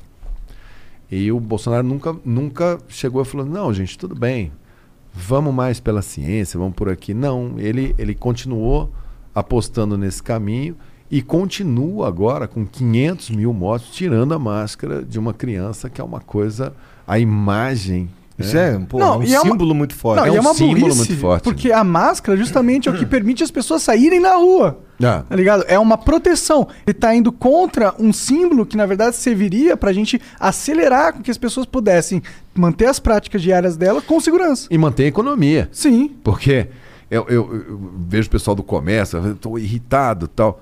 Meu amigo, tem três medidas que são relativamente boas para todo mundo, se a gente conseguir dentro do que dá para fazer. Ficar longe, mete o álcool e bota a máscara. Lavar as mãos, se não tiver o álcool, lavar a mão, passar álcool, pôr uma máscara e, e vamos guardar. Numa distância dessa que a gente está aqui, a gente está numa distância de conforto. E vamos vacinando. Eu já tomei duas doses da vacina, então mais, né? mais protegido. Até a hora que a gente estiver aí com metade da população, 60%, gradativamente não. Quanto mais rápido a gente fizer isso, é menos estresse para todo mundo. Qual que é Agora- a lógica? Qual que é a lógica da, da cloroquina, se ela funcionasse? Qual é, A qual lo- é o é. argumento? Isso aí é o seguinte: quando você tem um bicho novo, esse vírus era um bichinho novo, a primeira coisa que os caras falam é falar assim: vem cá, do que tem na prateleira aqui de remédios que a gente tem aqui, vamos testar tudo? Porque vai que um, já Funciona. que ele é novo, Ah. Vai que não serve. então vamos pegar esse remédio aqui que é para câncer, vamos pegar esse remédio aqui que é para tosse.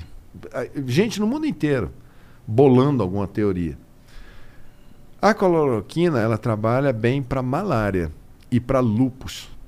Ou seja, ela trabalha na parte inflamatória. Quando você coloca na plaquinha, onde os bichinhos estão lá no microscópio, quando você joga a cloroquina, o bichinho morre. Mas se você jogar, sei lá, água sanitária ali dentro, ele vai morrer também. Se jogar cloro ali dentro, vai morrer. Detergente, vai morrer. Cloroquina, ele morre. O cara falou: bom, se ele morre. Os que não matam ele ali dentro, você nem vai testar. Aí o cara publica: ó, fiz um teste em laboratório e a, a, a cloroquina matou o vírus em tantos por cento. Aí ele vai e fala para o departamento de saúde: posso autorizar agora, já que eu já fiz em laboratório, posso testar em ser humano? Aí o cara fala: bom, nós não temos nada, teste. Aí o cara começa a, na ponta. Só que ele tem que fazer isso pesquisa com uma técnica certa.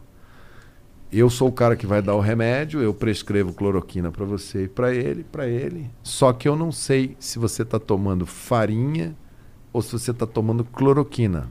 A caixinha é igual. Por isso que chama duplo cego. Eu não sei. Eu estou prescrevendo, mas eu não sei quem está tomando. E quem está tomando não sabe se está tomando a cloroquina ou se está tomando farinha. E aí você mede. Vem cá. Quem tomou o grupo A e o grupo B? 100 pessoas. Quem tomou cloroquina, 80 ficaram bom e quem tomou farinha, 20 ficou bom. Opa, confirmado. Quando chegou nessa fase, que é o estudo duplo cego, quer dizer, nenhum dos dois lados sabe quem está tomando, porque é um observador terceiro que fica Fiscalizando essa parada. fiscalizando e consolidando. Sim, Ele fica os com os números, né? O número do lote, do remédio e tal. Quando chega nesse final, nenhum estudo mostrou que ela era superior a não fazer nada. Entendi. Era igual. Entendi.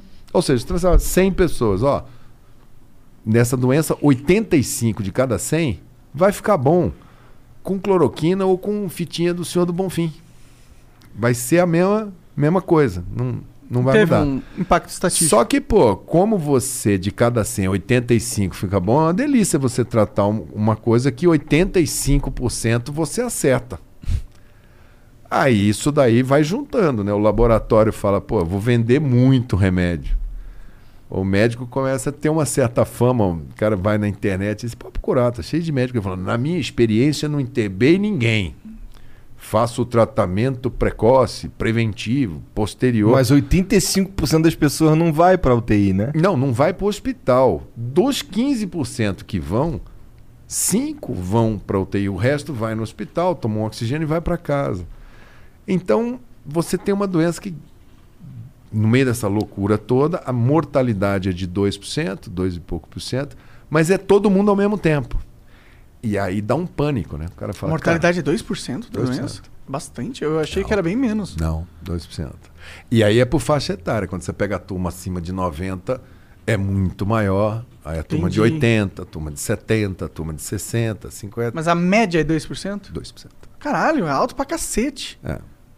Eu achei que era 2% assim, 0,20. Que é o que está dando no Brasil. Entendi. Né? Tem países que conseguem uma letalidade menor, porque o cuidado é melhor, a prevenção é melhor. Mas é no final, quando você contar no mundo inteiro quantos casos tiveram, quantos óbitos tiveram no mundo inteiro, você vai ver. Você vê aqui no Brasil, eles estão contando agora, me parece que é 18 milhões ou 20 milhões de casos confirmados com teste, Sim. né? E temos 500 mil.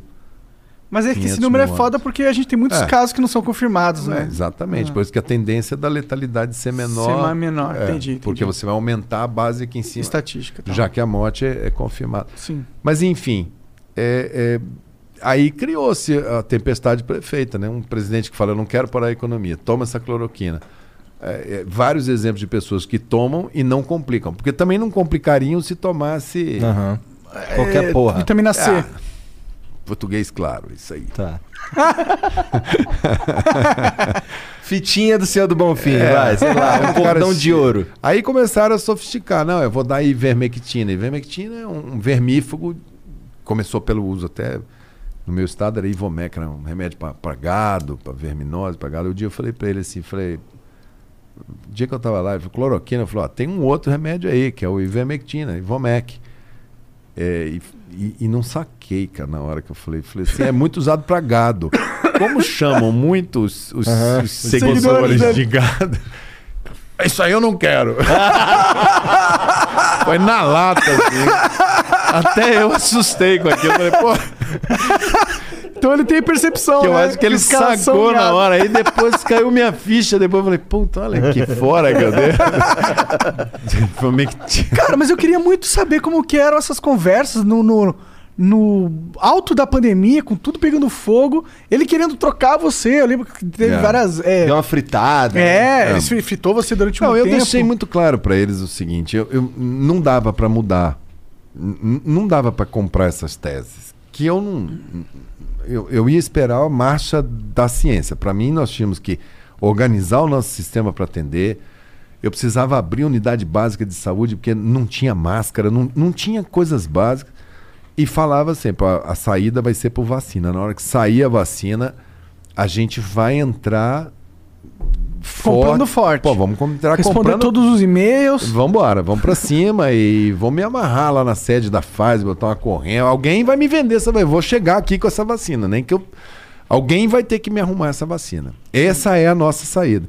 E os laboratórios queriam vender para o Brasil por dois motivos. Primeiro, que eles fazem uma venda grande. Ele não precisa ficar eh, vendendo varejo. País de 10 milhões, país de 20 milhões. É um país É. de 200 milhões na 200 hora. milhões e outra, com um, um sistema centralizado que tem posto de vacinação.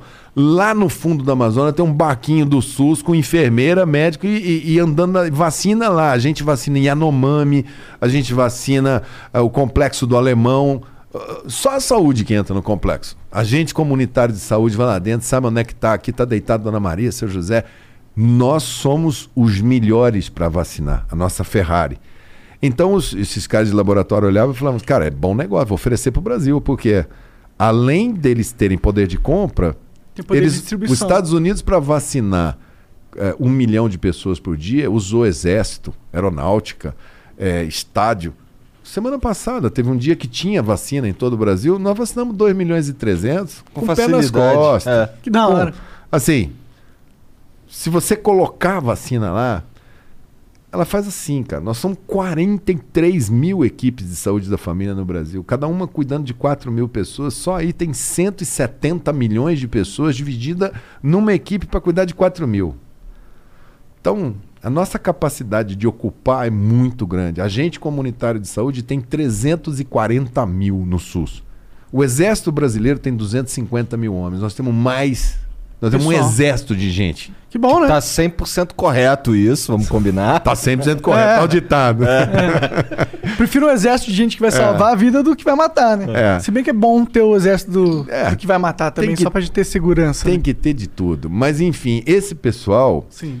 Eles conseguem vacinar muito bem. Então o mundo inteiro olhou e falou: cara, se eu ponho a minha vacina e o Brasil, se eu conseguir entregar e o Brasil conseguir vacinar, a eficácia da minha vacina vai ser mostrada Rapidamente. num país continental que tem muita dificuldade de fazer isolamento. Vamos, vamos ser verdadeiro, a gente não tem. O transporte público é todo dia todo mundo grudado Aham. ali dentro. Nós Pessoas que temos não podem ficar dramas casa, né? sociais, nós Sim. temos 50% da população sem esgoto. Né?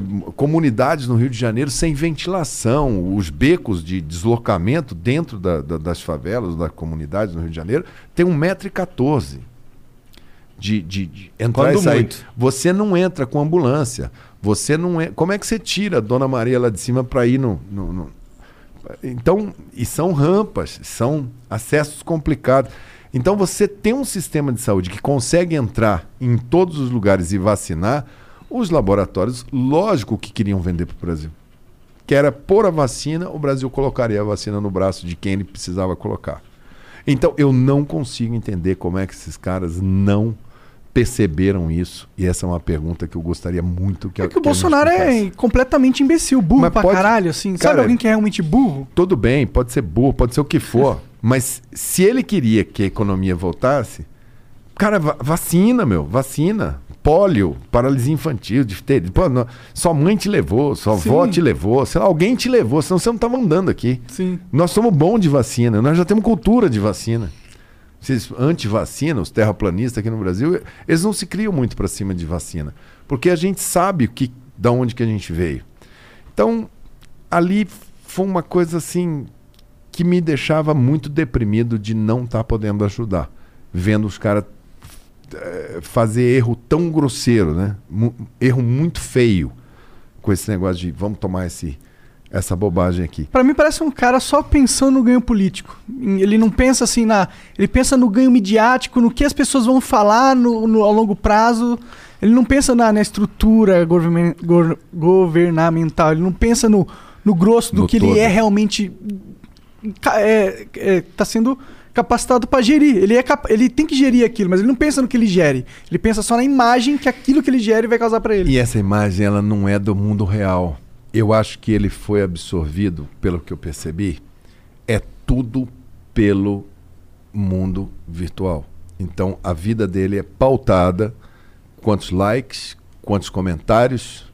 Eh, se o comentário está indo legal aqui, vamos aqui. Caralho, a gente tem um, um influenciador digital na presidência. É. Que loucura. E, e ele não governa pro, pro povo brasileiro, ele governa pros fãs. Isso é verdade. Pros fãs. Total. Aí o, o cara tem uma personalidade. é, O cara começa a achar que o cara é mito, que o cara não sei o quê, e o cara começa a não mais observar as ações dele, que você. Né, uma, uma pessoa normal olha e fala, cara, isso aqui tá errado. Esse lance de desmatamento nesse patamar aqui, o mundo inteiro tá apontando a mão. Precisa rever isso. Lá não. Lá se o fã, se, se, aquele, se aquele mundo virtual tá é, passando pano, eles tocam naquilo dali. Ele só se importa com a base. Só com a base. Só com aquilo Por isso que ele quer muito que o Lula seja o oponente dele. Um vive do outro. Né? Um vive do outro. Eles precisam, né? Precisam. Porque se qualquer terceira pessoa chegar, eu, qualquer um, Eduardo Leite, Ciro, é, enfim, for pro segundo turno contra o Bolsonaro, ganha. Porque eles têm, eles nutrem um ódio entre um e outro. Aí se vai um cara aqui, vamos dizer, o Lula ficou fora do segundo turno. Todo o pessoal que votou no Lula vai votar para impor uma derrota para aquele. Com certeza. Entrou o cara aqui contra o Lula. Lula. Os Bolsonaro todos vão votar aqui para. Então, eles fazem um jogo assim: põe o povo na rua. Mas eles não querem se encontrar, porque eles sabem que se encontrar, vai ter briga, vai ser igual saída de torcida. Sim. Aí queima o filme dos dois, então eles revezam. Aí o Bolsonaro vai e fala assim: ah, eu acho que não foi ninguém na manifestação do Lula. Foi muito fraca, muito ruim. Nossa, não vi ninguém lá, só. Aí vai o Bolsonaro e faz um. Uma, um- uma, uma, passeata, uma passeata, é. né? Mas desse. Vai a turma do PT e fala: um horror.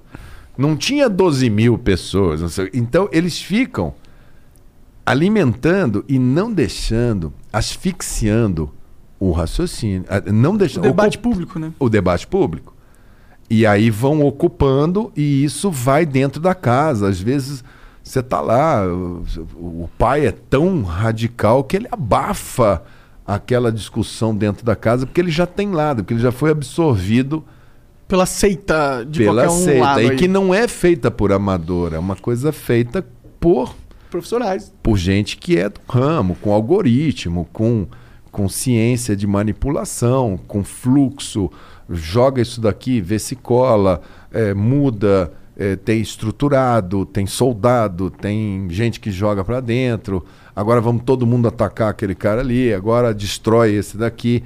É um, um troço que é onde ele está administrando o Brasil. Dizer que ele se interessa por alguma coisa que seja do mundo real, um ministro da saúde chegar e falar: olha, nós temos um problema, veja aqui o vírus e tal. Não.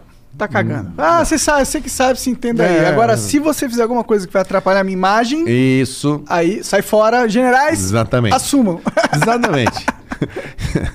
e parece que não acaba de sair general, né? Todo dia o cara É, fala, general, eu nunca É, vi." que nem o Ciro tava perguntando aí, pô, quem que é o. Sabe quem que é o ministro da Educação? Eu, porra, sei lá, deve ser um general. É. Eu nem sei quem Aí é. ele falou, eu também não sei. É. Faço a menor ideia. Quem que é? Procura. Cara, não tem ninguém ali, cara. E uma- E, e ele é um general ou não? Não. Ah. Ele, é um, é- é- ele foi escolhido porque ele é muito evangélico. Entendi. porra, que é Entendi. quase a mesma coisa. Não, é que ele tem. Ah, o Bolsonaro tem a base dele, que são os militares e os evangélicos. É. Não, acho que não tem. Quem mais? Ah, eu lembro desse cara, terrivelmente. Não, é, terrivelmente evangélico. Ah, bagulho nossa, assim. é esse o ministro da educação que a gente precisa. Um cara que não entende a laicidade tamo- do Estado. E você vê, nós temos. Já é o quarto ministro da Educação e o quarto ministro da Saúde. Que são pastas importantíssimas, né? Se- e eu nunca vi. Você já viu algum político, alguma pessoa que quer ir para coisa pública, quando ele vai pedir voto? Você já viu o cara falar diferente de eu vou me dedicar para saúde e educação? É, é um chavão. É. Sim. Eu nunca vi um cara chegar e falar assim: eu vou me dedicar aos royalties do petróleo. O cara fala: não, não, isso eu não vou votar. saúde e educação. É como se você falasse: cara, isso aqui é a alma do país. né? Sim. É, aliás, já, já passou da hora da gente, até, até certo ponto, despolitizar um pouco saúde e educação. Tem uma coisa técnica, um Conselho Nacional Técnico de gente do ramo falar assim: ó, essa- essas duas políticas aqui, elas são centenárias. né? Ela- não, não pode a cada governo ter um. Agora eu é. vou para lá, agora eu vou para cá. É. Não, a meta, nós estamos em 2021, a meta para 2030, nós vamos estar aqui. Faz uma como se fosse pacto, faz um ó, você está contratado, você tem que me entregar isso em 2030, em 2040, em 2050. As linhas são essas e a gente zela disso enquanto sociedade para a gente chegar, para gente chegar onde a gente quer chegar, porque tá muito feio, né? Quatro ministros da saúde em, em um ano e meio, num ano de epidemia, pô. Ah, Quer é- dizer, porra. eu acho que trocar o vira, ministro né? da saúde durante uma epidemia Já é- já é loucura. já é termo- É uma pandemia, exato. já- Mundial, é mundial, né? já é loucura, ponto. Agora, trocar pra colocar um outro cara, pra depois tirar e colocar um general, É. aí é meio foda, né? É, nada contra um general, mas eu, eu- tem algumas áreas, por exemplo, você pega a economia, vamos lá, economia, tá, o Paulo Guedes, aqueles caras. Se o cara falar assim, não, eu não vou botar um economista no Banco Central na economia, puta, a bolsa cai, Sim, o dólar certeza. sobe, o mundo vai acabar, botaram um general como ministro da economia, botaram um jornalista como ministro da economia, o mundo cai. Lá na saúde você pode botar general e tal. E a gente é, é, é mesmo, né? Cara, tá no meio de uma pandemia, é vida ou morte. Põe um cara que estudou, põe um cara que seja do ramo. A nossa sociedade também não defende É verdade. muito as suas. ah, ah, A gente liga pouco pra isso, não presta atenção, né? Os nossos especialistas, nosso capital humano, a gente meio que menospreza. aquela- menospreza. Nesse- Nação vira-lata, né? A gente acha que a gente não tem É. boas pessoas aqui. É, e, e- Ainda e- mais na política, né? Mas é porque o país comete esse erro, né, cara? Você pega, ó, se a- o dia que a gente for atrás, Esses times de futebol, São Paulo, Santos, meu Botafogo, Porra, tu não vai falar o Flamengo? não. Esses times, eu tô falando de time de futebol, time grande. Então, O, o Flamengo não. O Flamengo é gigante, é uma né? Distorção. parada, é uma distorção. Deixa o Flamengo, eu gosto muito deles. Gosta nada. Gosto, gosto. Eu estava em todos os jogos que eu queria estar é, contra o Flamengo. É, enfim, quando esses times eles vão numa cidade, eles pegam, eles vão na cidade, tem olheiro, cara. Ó, tem um moleque aqui de 10 anos que joga super bem, de 8 anos, já- vai, olha, realmente joga bem, vai atrás da mãe do menino, vai atrás do pai. Pô, esse menino tem talento, traz pra cá, vou dar uma bolsazinha de estudo pra ele, vou dar não sei o quê. A mãe fica feliz, o pai emocionado, pô, meu filho vai ser jogador de futebol, vou me esforçar, vou dar um dinheiro pra ele ir, pra ele voltar. Pô, alguém pergunta quem é, que é o guri bom de matemática da quinta série, de geografia? A gente não procura nenhum. Parece que o cara que é o, bo- o, o bom aluno, ele meio. Ele, ele, o que que ele sofre um bullying, né? Porque É verdade. ninguém procura por ele. As meninas não, não Não se Procura interessam por ele. tanto. quer andar com o pessoal mais Descolado. descolado. O, o- a turma do futebol tem jogador em cima. O outro que é bom de game. Agora, vem cá, e a turma que tá afim de, de, de estudar? Alguém. O Brasil não olha nada. E deixa, deixa passar. E a saída tá na ciência. A gente não sai dessa crise de ciclo de pobreza, de marcas exteriores, sem a gente pegar a galera e falar assim: quem que são os. me- Vem- cá, como é que a gente vai estar em 10 anos, em 20 anos? Como é que a gente vai estar na educação? Onde que a gente vai chegar com isso daqui? Porque se não romper esse ciclo de má formação e de, de, de, de, de má educação, pouco, pô, os empregos mudaram, cara. Agora é startup. Cadê o, cadê o ensino que ainda está estudando lá física, química, matemática, geografia? Napoleão Bonaparte. Bom, Napoleão. Cara, o- a agenda é outra. Sim. Tem que ser genética. Esse currículo tem que ser, e ele tem que ser flexível. É. Meu, eu- se você depender de mim para estudar matemática, nós vamos se ferrar, porque não é meu dom. Não, o meu também não. Agora, se eu gostava na, tá no, ensino, no ensino médio, pô, química, então tá, esse cara você põe mais para isso, esse aqui eu seguro mais. Você tem que gerenciar aquilo dali, tá muito ruim. Tá, o Brasil tá muito, muito aquém, muito ultrapassado. Agora na pandemia falaram, vamos estudar de casa, né? Pô, Ah, menino uma não tem conexão. estudo. Ele né? não tem nem. Ele além de não ter o equipamento, Não tem. ele não tem conexão, pô. Não tem conexão, quer dizer, como é que você vai. Tá, tá, tá difícil. tá muito difícil. Como é que foi, como é que foi estar numa CPI, cara? Foi bom que eu fui o primeiro. eu cheguei lá e falei, cara, o que, que eu vim fazer aqui? Mas vamos lá. Ma- Eu- Os caras os cara te. Não, de boa. Porque eu, o conteúdo, para mim, é muito tranquilo porque eu conhecia tudo, né? E quando, quando eu deixei o Ministério da Saúde, é, eu falei, eu posso trabalhar? Eles me impuseram uma quarentena de seis meses sem poder trabalhar. Eu sou o primeiro ministro da Saúde que foi proibido de, de trabalhar depois. Por quê? Porque tem uma lei que fala que uma comissão de ética da presidência da República é que fala se você, por exemplo, se você é ministro do Banco Central, você tem tantas informações que eles falam, ó, você não pode Divulgar trabalhar né? para o Entendi, mercado, entendi. você vai vender informações sigilosas.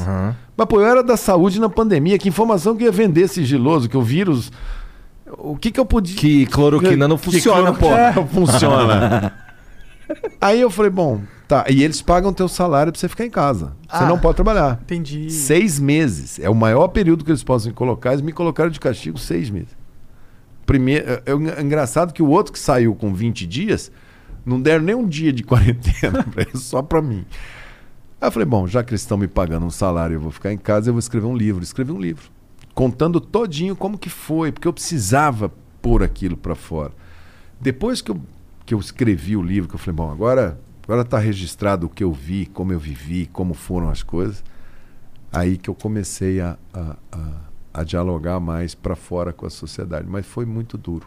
A saída do governo foi muito dura. E aí o- o- o- os caras da, da CPI lá não encheram teu saco, não te Aí, apertaram atrás tudo de. que eu tinha, que eu cheguei lá, peguei um livro daquele, que tá tudo lá, entreguei pro relator, falei, ó, Tá só tudo aí. você ler, manda alguém ler, mas o que você quiser me perguntar, pode perguntar.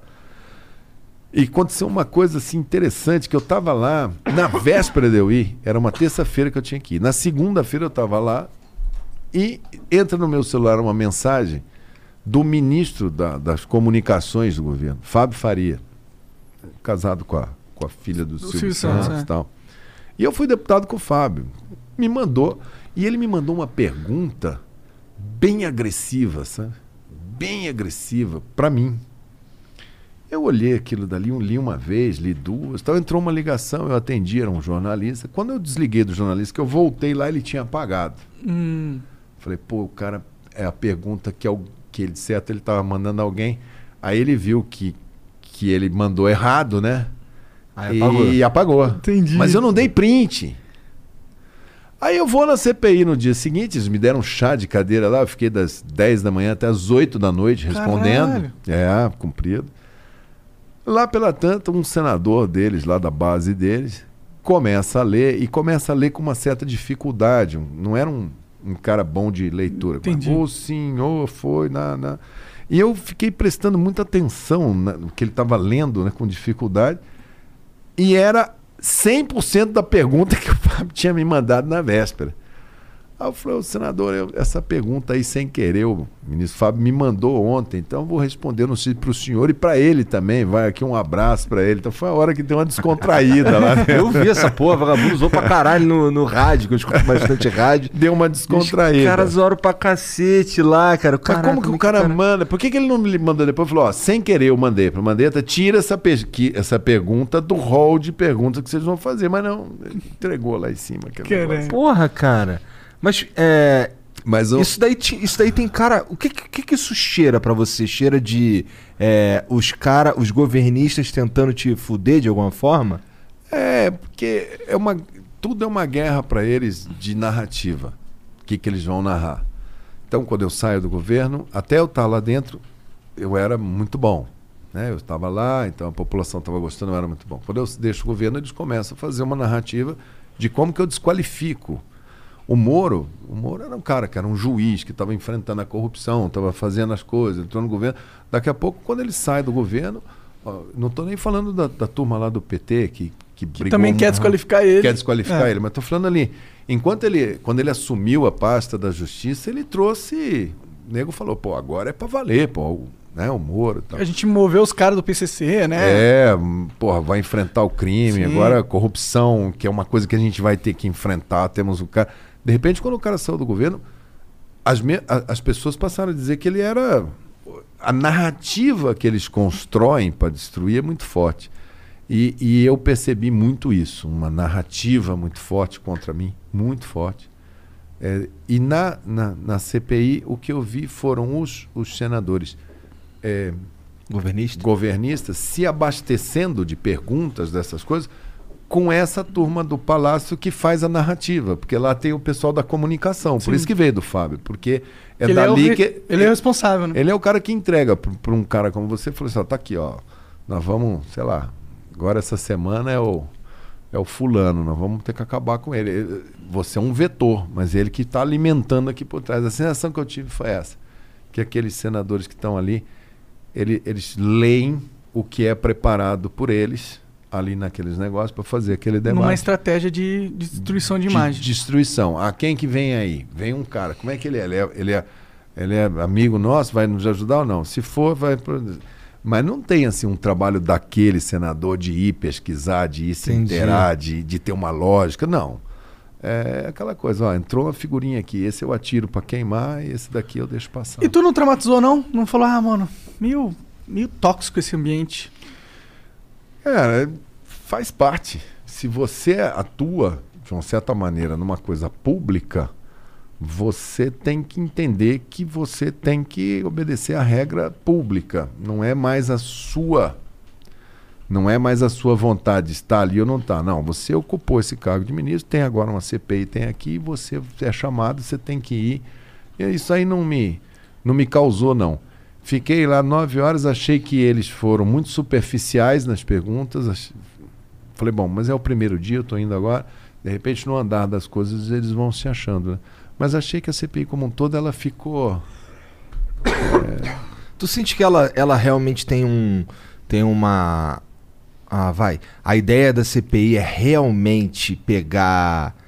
Pegar. E resolver, achar e os resolver culpados. e achar os culpados ou, ou queimar, fritar o Bolsonaro? Eu acho que mais, mais é, é a exposição mesmo. A exposição. Ela vem com esse negócio. Tô tão cansado desse teatro, cara. É.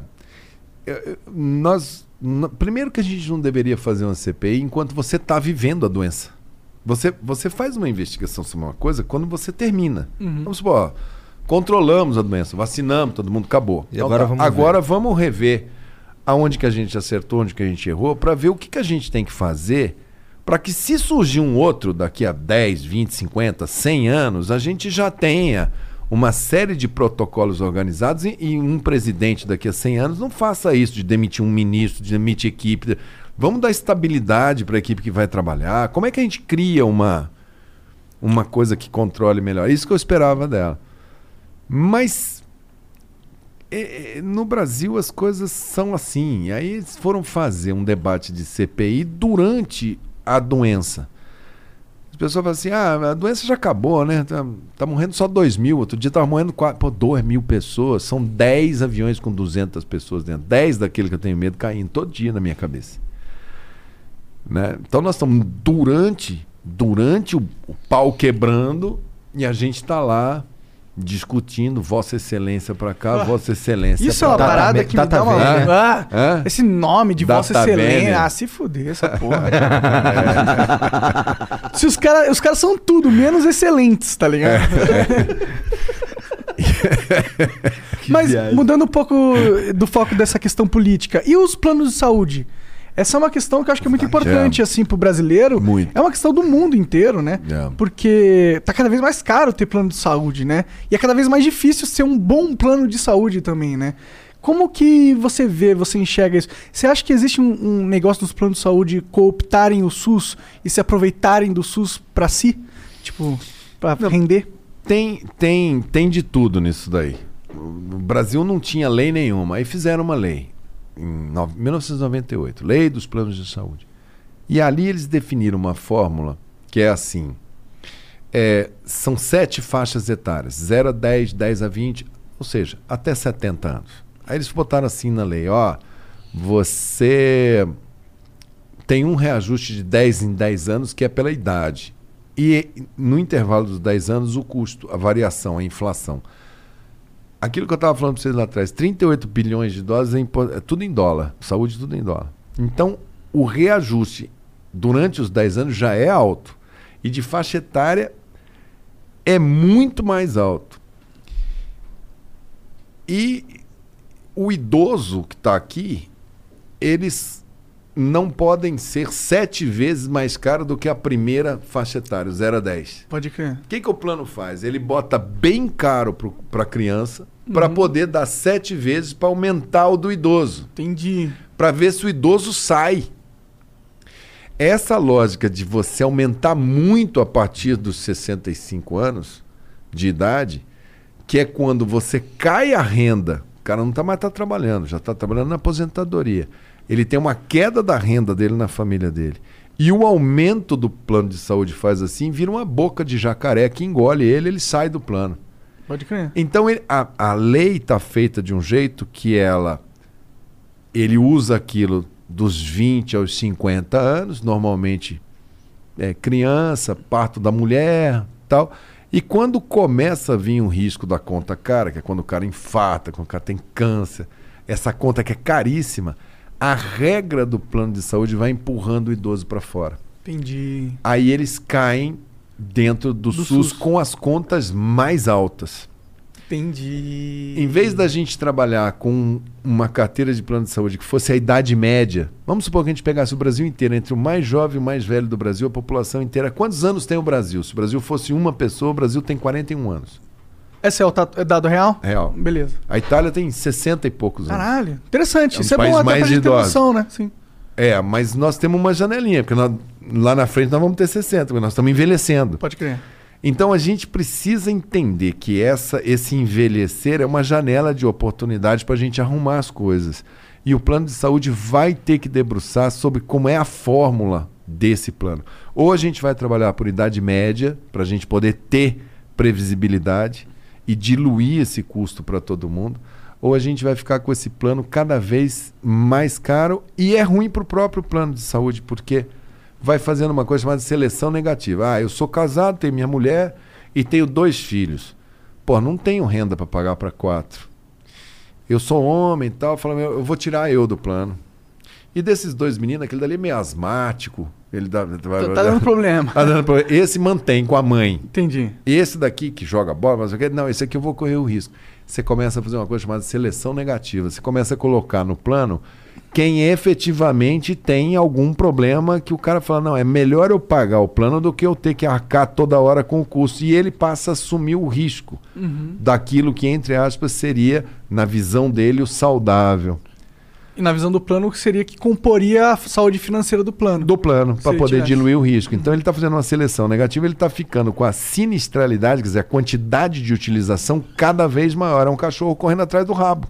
Pode crer. E essa conta não vai acabar nunca, enquanto a gente não sentar e falar, para, nós precisamos fazer uma fórmula de um jeito que ela seja diluída por todos, entre os mais jovens, e a organizar para que tenha mais concorrência nesse, nesse setor, para ver se dessa concorrência a gente consiga sair dessa inércia. E de que forma a gente faz essa mudança? É uma Congresso. lei? É um congresso? É É, uma é- emenda constitucional? Não, não, ela é lei, lei não, não é constitucional. A Constituição só fala, olha, existe o SUS e existe um sistema de saúde complementar, que vai ter as suas regras definidas por lei. Entendi. Aí tem lá a Lei Geral dos Planos de Saúde, que é de 1998. Na época o Serra, aliás, aqui vai aqui meu, meus bons fluidos e meus bons pensamentos. Eu estava vindo para cá, apareceu lá que o Serra internou com, com Covid, o Serra, um ex-ministro da Saúde. Então vai aqui um, um axé aí. Oh, melhoras, né? Sim. Melhoras. Mas foi da, da lavra dele, quando era ministro, essa lei dos planos de saúde. Só que de 98 para cá, nós temos né, 30 e poucos anos, já está na hora de da gente ver o que, que essa lei trouxe de bom, o que, que não trouxe e aprimorar. Fizeram uma agência, a agência não funciona bem, tem muito ruído com o consumidor.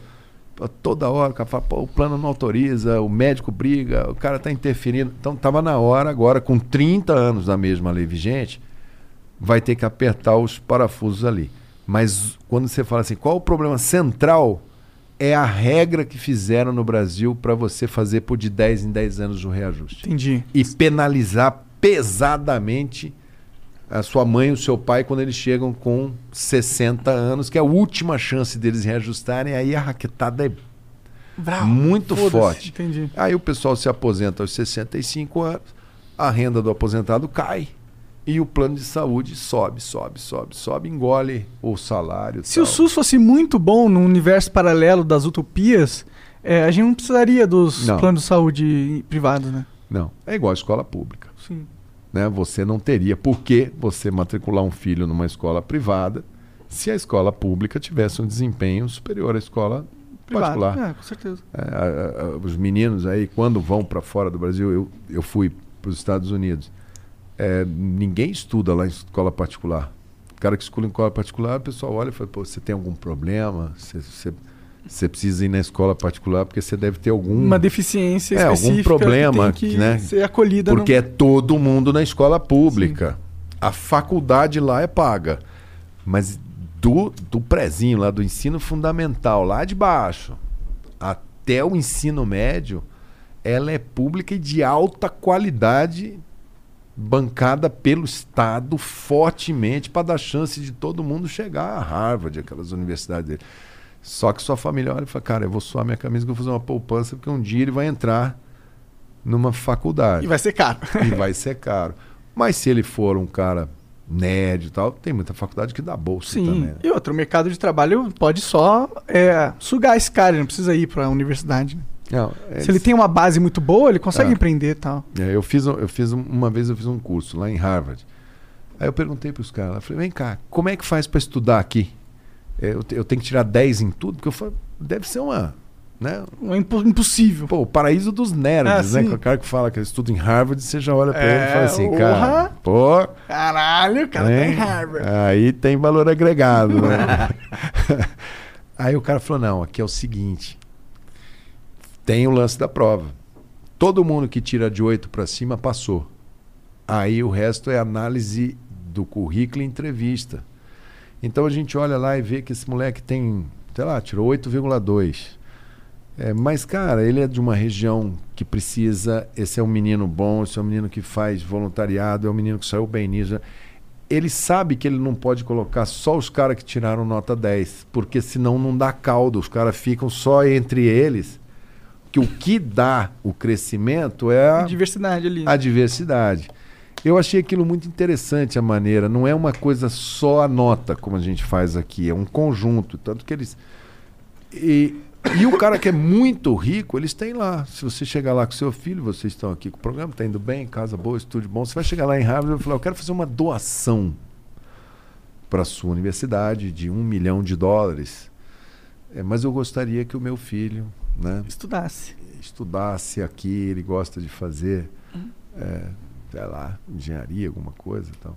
Se ele tiver, lógico, os mínimos, os, afazeres lá, isso é levado em conta também, porque ele, eles sabem que eles precisam financiar aquilo. Sim. Existe o valor médio, que é feito para aquele cara da classe média, e eles pagam bolsa, dão moradia, às vezes pagam salário para um cara que eles trazem da África para estudar lá. Não, pode estudar aqui em Harvard, porque esse cara é bom. Hora. Então eu acho que assim, no Brasil é uma coisa que a gente inverte. Então a gente tem um- uma, uma escola pública que a gente gasta muito mais com a universidade do que com o ensino fundamental, né? E fica correndo. Que é uma burrice do caralho, né? Que é uma burrice absurda, né? Porque aí quem acaba usando. É a- o cara da faculdade privada, da É, escola privada. É, o cara é da- isso. é, exato. E no plano de saúde acaba acontecendo. O SUS ainda é muito bom. Porque o plano de saúde, eu costumo dizer que ele é um plano de doença, porque ele não aposta nada em prevenção. Sim. Zero. Você viu um plano de saúde se preocupar se você tem diabetes, se você está hipertenso? Você tem um cartãozinho e fala: se eu passar mal, eu vou no hospital com esse super cartão aqui. É um plano de doença, não é um plano de saúde. É, ele só se preocupa com isso na hora de tu fazer o plano, porque aí fica mais caro. Ele fica mais caro. Né? Mas é mau negócio se você não previne. Então o plano de saúde ele precisa. Ele é bom na parte do atendimento, que ele dá aquele conforto. Você fala, não, estou com um hospital bom, estou com hotelaria boa tal. Ele sabe como contratar os médicos para fazer anestesia para essas coisas. E o SUS é muito bom na prevenção. Eu acho que o SUS tem que dialogar mais com esse cara aqui da iniciativa privada para saber como é que o SUS faz melhor a parte das cirurgias, do atendimento, da hotelaria. Isso aqui tem espaço para esses dois mundos dialogar. E esse plano de saúde vai ter que aprender com o SUS como é que faz para não deixar a dona Maria ficar doente, porque o custo, meu amigo, se a gente for só pagar a tecnologia que entra, ninguém aguenta.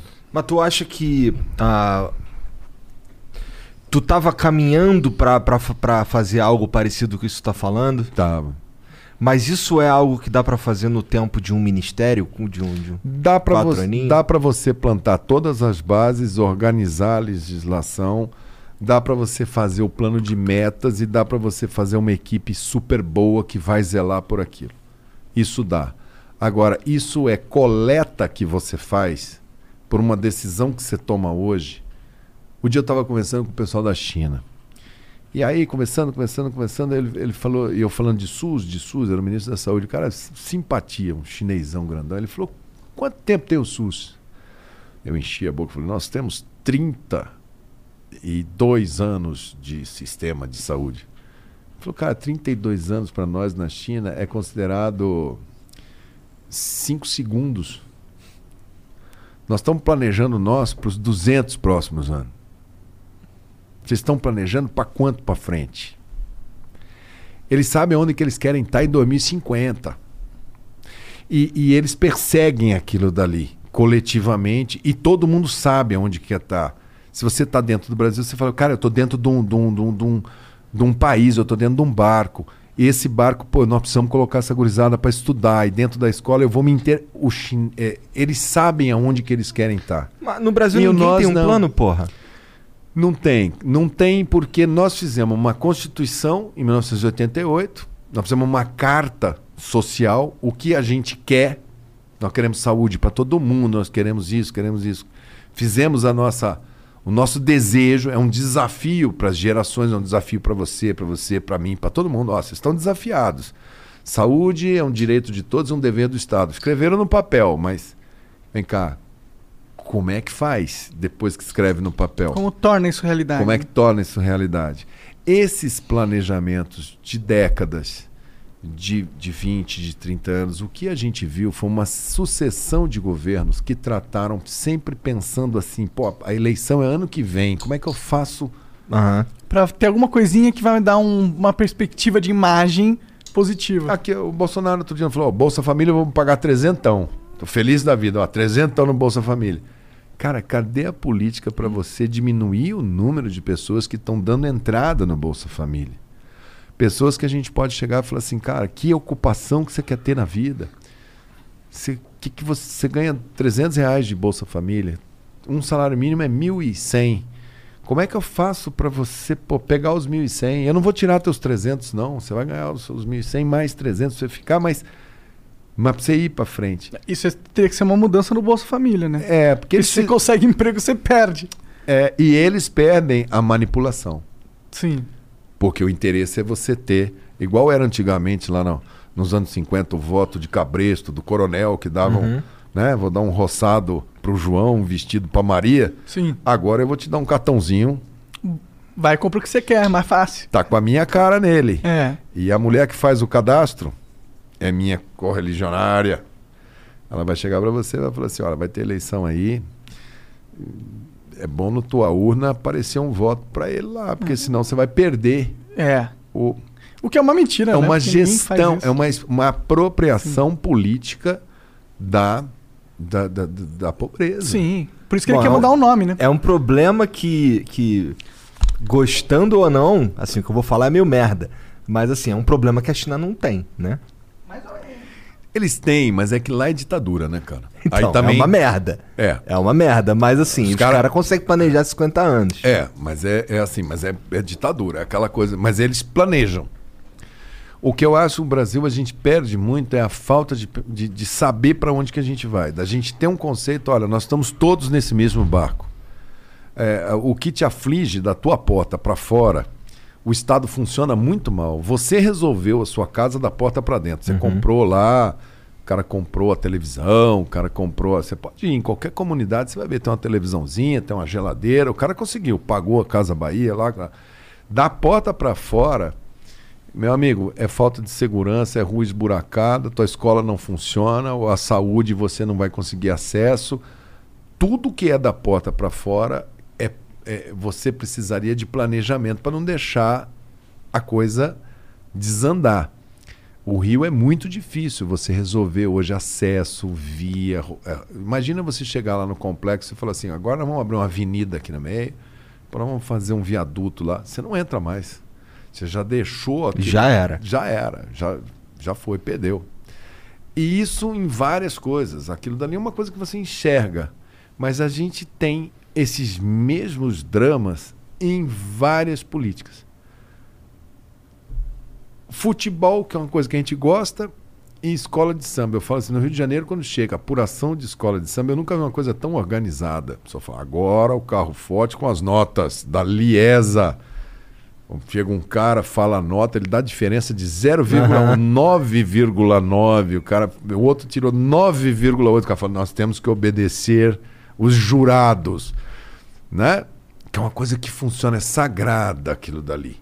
No final sai um campeão por 0,1 ponto. É. Eu falo, cara, eu morei no Rio, então eu posso falar, minha mulher é carioca. Eu falei, cara, se o Rio fosse tão preciso nas coisas públicas como ele é para nota de escola de samba, assim, aquele ritual, aquilo é impecável, vem um envelope, tem um fiscal, aquilo eles levam a sério aquilo dali. Melhor samba, melhor adereço, melhor fantasia, melhor disso, o tempo, olha, ele estourou Estourou, ele estourou seis segundos o tempo do desfile, perdeu cinco pontos. E ninguém reclama. São as regras.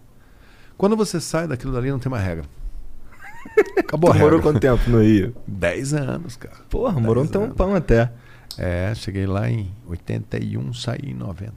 Curti ir pra praia lá? Muito, muito. Eu, eu, eu gostava muito do Rio, gosto muito do Rio. Eu tenho muitos amigos do Rio. Minha, casei com a minha mulher, minha mulher é da Tijuca, ali na, na, na Isidro de Figueiredo, esquina com a Xavier da Silveira. Eu estudei no Cefet. Cefete, forte, É. ali.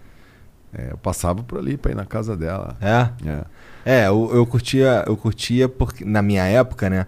O Maracanã tinha geral ainda, custava um real. Eu curtia pra caralho. Sabe que eu Tu morou na Tijuca? não, eu morei em Ipanema. Tá. Eu morei em Ipanema, eu estudava na Gama Filho, em Piedade. Sei onde é, acabou. Eu fui muito pra lá pegando o Teodoro Parador. De- Deodoro. Teodoro. Passava em Marechal Deodoro. É isso aí. Mas pegava muito aquele trenzinho ali pra ir. Pegava no contrafluxo, né? Então na hora que a gente tava indo pra faculdade, o pessoal tava. Era sempre no contrafluxo. Eu tava indo pro subúrbio, na hora que eles estavam voltando, eu tava indo. Tu, tu fez. Tu, calma aí, tu se graduou na Gama Filho? Gama. Ah, entendi. Aí estudei Miguel Couto, mas frequentei bastante hospital. Frequentei Andaraí, frequentei Curupaiti. Miguel Couto é em Vila Isabel. Não, ali no, no, no- no- Zona Sul, o principal pronto-socorro da Zona É, Sul. qual que é ali. aquele lá de Vila Isabel, cara? Vila Isabel Andaraí. É, né? Andaraí. É o, é, o, é o maior hospital ali. Que é o lance que é, que é uma, é uma referência pra queimadura. CTQ. Né? Centro de Tratamento de Queimados. O Rio tem muitos. Tinha, né? Uma massa de, de hospitais muito boas, mas foi, foi diminuindo, foi. Foi indo. O Rio tá.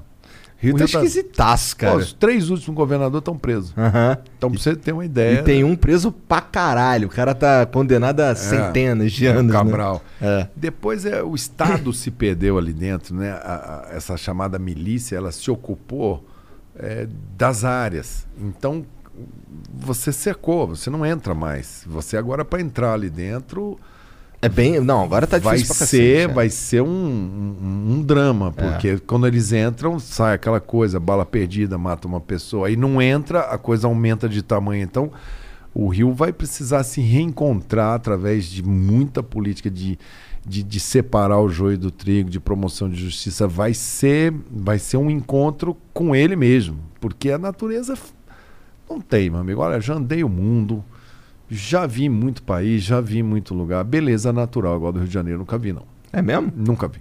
Olha que nunca vi uma, uma, um- uma baía, uma entrada, uma água, um mar, um, uma areia, um- igual o Rio de Janeiro.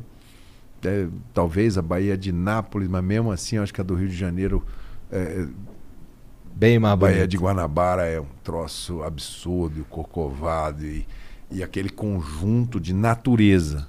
Agora, o que a gente vai fazer com aquilo dali? É, né? Foi uma gestão escrota aí ao longo de muito tempo e tal. Várias. Quando tu tá de bobeira, o que que tu curte fazer, cara? Eu faço. Eu, marcenaria, tô vendo essa mesa aqui, ó. Verdade, tava falando antes aí. É. Eu faço marcenaria, eu gosto, eu mexo muito com madeira. Agora eu tô aprendendo a, a fazer, a desenhar as coisas que eu vou fazer, que é uma coisa que você. No começo eu pegava e ficava olhando e falava, vou fazer alguma coisa, né? Agora não, agora já tô na. Ó, pô, O cara Vou trouxe. bater uma fominha aqui, com Vai. todo respeito, se me permitem. vai forte, irmão. Caralho, do nada. que pira, né, cara? Porra, cara, o que que é? Tá, tinha um cara me falando antes aqui do... Ah, é... Porra, me contaram aqui que tu teve um- uma... Teve uma parada que tu foi apostar com, no- nos cavalos com os amigos aí, ganharam um dinheiro e viveram a vida de 50 Cent. Caralho, tá sabendo, hein, mano? Que me mandaram, me mandaram. foi, cara, É. Isso eu devo ter contado, mas isso aconteceu, cara. Como é que Rio foi essa Janeiro. parada, cara? Isso aí era o seguinte: nós estudávamos lá no Rio, tinha um, um- um- nossa turminha lá, e o Jockey, Jockey Clube, mesmo que você, se você for sócio do Jockey Clube lá de Campo Grande, você tem a carteirinha de sócio do Jockey Clube de lá, você entra no Jockey Clube do Rio, que eles têm um. Se você é sócio Interessante, não sabia. só que o Jockey Clube aqui de São Paulo e o do Rio é. Então eu, eu era de lá, falei, cara, vamos fazer bastante carteirinha do de lá, que não paga nada, o Jockey Clube né, pequenininho. E aí a gente vem no Jockey, que é, pô, na terça-feira à noite, traz a namoradinha que impressiona. Você fala, pô, vamos no Jockey. É um, é um né? Com a carteirinha de lá. E tem a parceria, o cara Aham. manda entrar. E a gente era estudante, mas ia lá com as namoradinhas e tal. E tinha um amigo meu que ele era. O Arthur, ele era. Ele ficava no jornal, falava, ó, o Pangaré tá rindo no páreo 7. Aquela coisa assim. Foi muito bem no acerto, fez 42 segundos na grama. Ele era todo. Montava os jogos. E eu chegava lá, não entendia nada daquilo.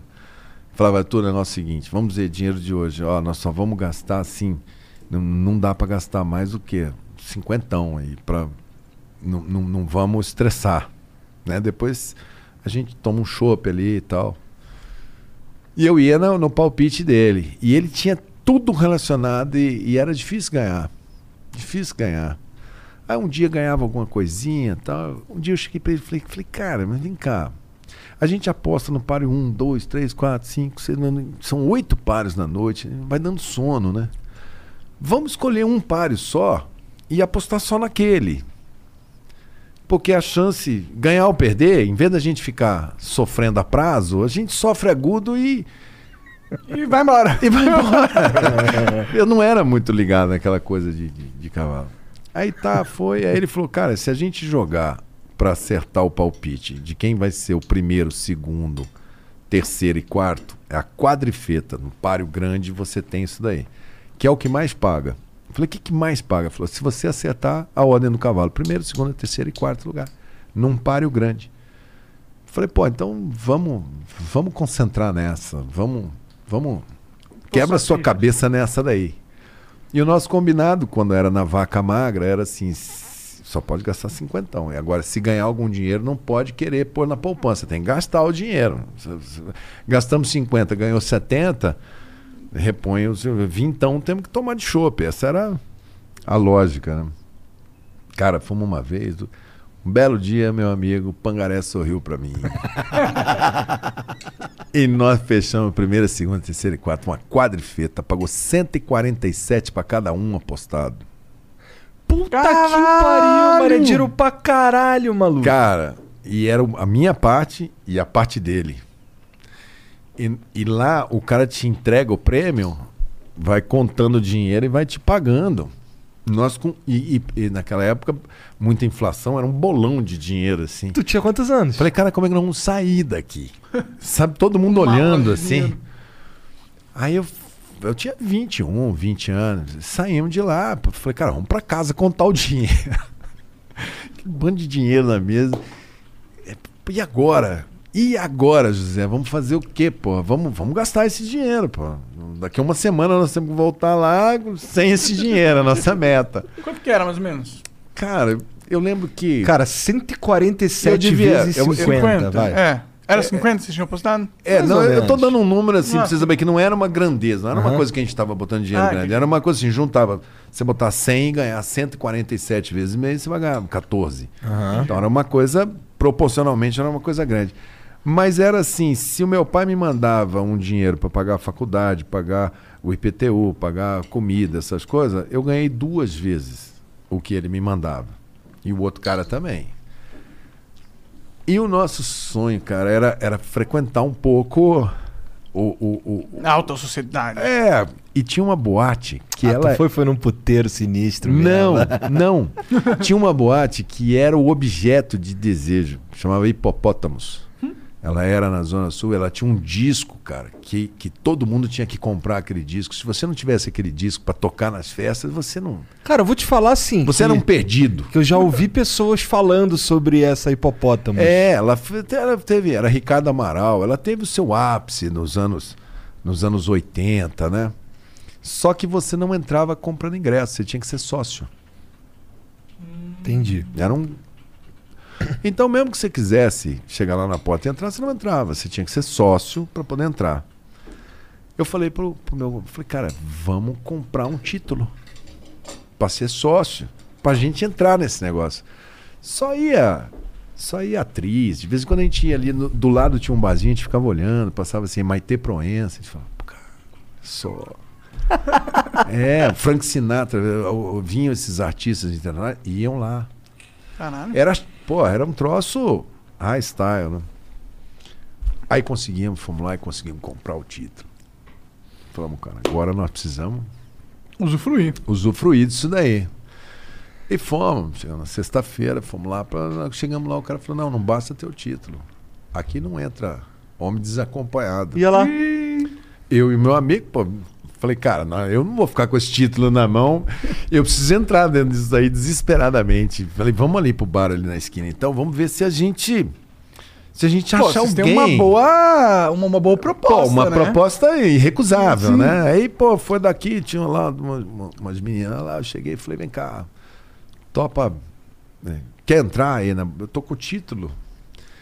A menina falou, pô, eu não tô com roupa pra, pra essa boate. Eu falei, não, Foda-se. ninguém vai te olhar.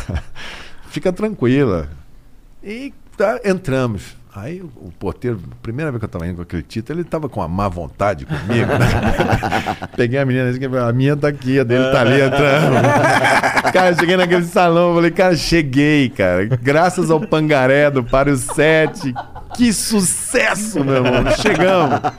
Aí chegamos lá dentro, estamos lá. Pô, tem mais? Pensei que tinha acabado. Não, estamos ali naquele negócio, e toca a música, toca. Eu tava do lado da pista, assim. Entra para dançar um grupo de, de modelos. E a Luísa Brunet era a modelo mais famosa do Brasil, disparada na frente da segunda. E a Luísa Brunet é lá de Mato Grosso do Sul, de uma cidadezinha do interior. E eu vi aquilo, chamei a menina, estava comigo, falei, vamos dançar. E fui chegando perto da, da, Da Luísa. da Luísa, assim, pra ver se. Aí, com o copo na mão, assim, na hora que deu aquela baixada na música que ia entrar outra, ela tava assim, eu falei, oi, tudo bem? Tudo bem? Falei, você é de Mato Grosso do Sul, né? Eu sou de Campo Grande. Ela pegou e fez assim, ó, zoom. Vazou, né? Só foi embora, foda-se. E eu olhei e a menina que tinha entrado comigo foi embora também, porque ela ficou irritada porque eu tinha ido falar. Claro. Eu perdi tudo. Perdi a perspectiva, Luiz, perdi a menina, fiquei com o copo na mão. É, Ué, foi- ficou com o título do hipopótamo. é, tu anos depois eu falei pra Luísa, encontrei com ela, falei, uma- ela falou, ah, não lembrei, ela é fantástica. Mas eu me lembro dessa, foi tudo nessa semana, foi um festival, fui na cadeira amarela do Maracanã, foi um festival, foi, um- foi uma beleza, foi uma semana assim, De rei. de rei, pô, sabe aquele tênis que você gosta, aquele casaco bacana que você queria, uma blusa, um negócio que você. Cara, foi tudo, bicho. Som, foi tudo, foi tudo. Foi. Cheguei na terça-feira de volta no Jockey e nós não tínhamos nada do prêmio. Tava encerrado o assunto e nunca mais ganhamos nada também. Larguei, mão, detesto apostar em jogo. Mas foi uma quadre, cara. Uma Caralho, cara, que cagada absurda isso É. daí. Uma vez eu fui em Las Vegas e ganhei 50 dólares Olha. na roleta. É o Nunca máximo que eu ganhei ganhei na porra vida. nenhuma. Ah, pra não dizer que nunca ganhei porra nenhuma, em 98 tinha uns. uns caça-níquel da Copa. Lá no Rio tinha pra caralho, né? Não sei como era no, no resto do Brasil. Que eu coloca, eu, eh, eu queria jogar Flipper. Queria jogar um The King of Fighters. E, o, e a ficha custava 50 centavos. Mas assim, quando eu não tinha. Quando eu tinha, sei lá, 25 centavos, que era o, o lance do caça-níquel, aí eu tentava ali pra ver se eu não faturava uma ficha completa. Outros 25 centavos, tá ligado? Vai inteirar. É, pra inteirar. Aí rolou, sei lá, da, de 20 vezes rolou 3, umas paradas assim. É. E o meu lance, o que eu queria. Eu não queria estourar, virar sócio Queria do Popós. Eu queria jogar um um, flipper. Não, mas é, é, na verdade eu também não queria estourar. O que eu queria era ir no, no tal jockey, impressionar a, As gatinhas. a menina que estava comigo naquela noite. Porque você entrava lá, ficava naquela tribuna. É bacana. Já foi em jockey? Nunca clube? fui, Cara, nunca vai aqui em São Paulo, é lindo. Como é que chama? Não, Cidade mas, Jardim. mas é que tem que ser sócio, né, cara? Não, tem a entrada pro popular. Eu é que tava com essa parada de lá que entrava no lugar burguês. Tá, mas tem a. Tem a plebe. Tem, tem. Entendi. Tem a geral. Entendi. Tem de tudo. Você vai bem. É, E é lindo, é lindo. Pô, parece um. Pô, tudo iluminado. Te- Tem, tem, por exemplo, eu fui na Argentina, fui em Buenos Aires, é passeio turístico você visitar o hipódromo da Argentina. É uma obra de arte, é lindíssimo. O do Rio é muito bonito. O Grande Prêmio Brasil é uma festa. Não sei mais como é que tá hoje, né? Mas antigamente hoje era. festa não tá rolando. Quer dizer, tá, mas... É. Não, mas eu digo, n- não sei, nos anos 80 Entendi, era um entendi. troço. E a mulher de chapéu, aquelas coisas, enfim. Então eu outra tava classe. mais, era afim de ir, dava uma andada ali. É, é muito bonito você ver os cavalos. na- você tem um um lugar que você passeia, que eles vêm, você olha de pertinho, animal lindíssimo, né? Majestoso, né? Aí eu falava, cara, tudo bem, a gente chega, tá, deu, chega aí sete e meia, deu oito e meia, nove horas, a gente já concluiu, já deu de cavalo, vamos embora. E ele era muito fominha, ele queria chegar às seis e jogar o páreo 1, páreo 2, páreo 3. O último páreo é 11 da noite. Você tava dormindo, porque eu já não queria mais ver aquilo dali. E ele tava, não, vamos, o cavalo, o cavalo. E eu queria sair cedo. Esse cara era o quê? Teu amigo da É, faculdade? é. Ele tinha binóculo, cara. Caralho! Cara, cara que tem binóculo, ele já impõe, né? É, Ah, o- bom, o cara é culto, tá hein, preparado, né? Que viagem. Então, então era, era muito bom, muito bom. Cara. Ô, vamos ler umas, umas perguntas que os caras mandam pra gente aqui, cara? Manda ver. Tá. Tem algum vídeo, Jean? Manda um vídeo Manda um aí vídeo pra nós aí. Tem o primeiro, o, o primeiro aqui é um áudio, tá? Vou soltar o Tá, áudio pode ser. aqui. Manda. Vou liberar pra vocês. Aí.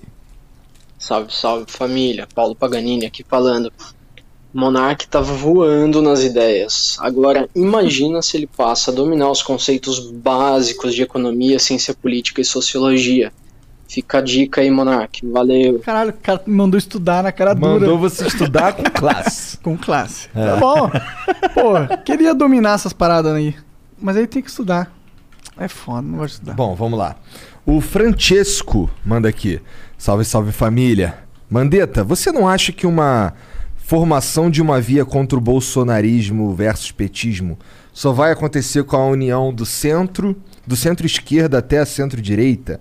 Meu palpite é que uma chapa com Ciro e você levaria essa eleição, independente de quem vai de vice ou presidente. É. Ah, é um- o Cirão é um quer ser caminho. presidente sempre, né? Cirão da massa. Teve aqui outro dia, era muito Teve aí bom. no domingo, No é. domingo. Muito bom, começa bem com ele. Olha, eu acho, eu acho assim, a gente tem que fazer o possível para que a gente tire o Brasil dos dois extremos, sabe? Também acho. Porque não vai pacificar. E se não pacificar, a gente não vai ter paz para exatamente planejar e ir atrás de uma coisa que seja bom para todo mundo. A agenda dos dois é muito própria deles. E eles querem abrir a boca e enfiar a agenda dele goela abaixo. E quem não aceita aquela agenda, seja de um, seja de outro, é como se não pertencesse, como se fosse traidor de alguma coisa. Parece que você Para um lado é comunista e para outro lado é, fascista. fascista, É. Quer dizer, calma, não é assim. A gente precisa de uma de uma coisa mais moderna, de uma coisa mais atual. A gente precisa, ó, vamos ter responsabilidade, mas temos que fazer, temos que tirar esse pessoal da pobreza, temos que promover as pessoas, tem um contrato social para fazer. E isso só é feito com gente eh, de bom senso, que consiga dialogar com todo mundo. Eu espero que sim, eu espero que não fragmente, estou lutando para isso. Por isso que eu sempre falo, ser candidato é importante. Não ser candidato numa situação que, se você for, se você só está ajudando a fragmentar, também é um ato político e também tem que ser entendido. Porque ou a gente pega o pessoal que já entendeu, que já sacou, que não adianta, que esses dois caminhos só vão. Só vão aumentar o Só vão destruir o só país. vão pôr pilha, né? cara. Não, Esses caras estão nessa briga há 100 anos. Fizeram aquele negócio 64, teve ditadura, brigaram, tocaram um bombom no outro. São os mesmos. É, é- é a mesma briga que vem lá do muro de Berlim. Eles continuam como se estivesse na idade da pedra da polícia. Não conseguem sentar e falar: o que, que você pensa? Eu penso assim. Vamos chegar no meio termo? Vamos fazer. Eles não conseguem. E optar por um dos dois é, é optar pela, pela coisa ultrapassada. Então eu espero que sim, cara. Espero que consiga aí é, é o, o- o chamado centro, que eu não gosto também dessa palavra centro, parece uma coisa amorfa, parece um cara que não tem lado, né? Eu acho que tem que ser radical de bom senso, tem que ser radicalmente de bom senso hoje dentro do Brasil para parar com esse com esse Palmeiras e Corinthians, com esse Fla-Flu de, de- de- Tem que ser bom senso, sentar, repaginar, fazer uma coisa moderna. Tem política boa do lado da esquerda? Tem. Tem política boa do lado do centro? Tem. Tem na direita, no, no que é liberal.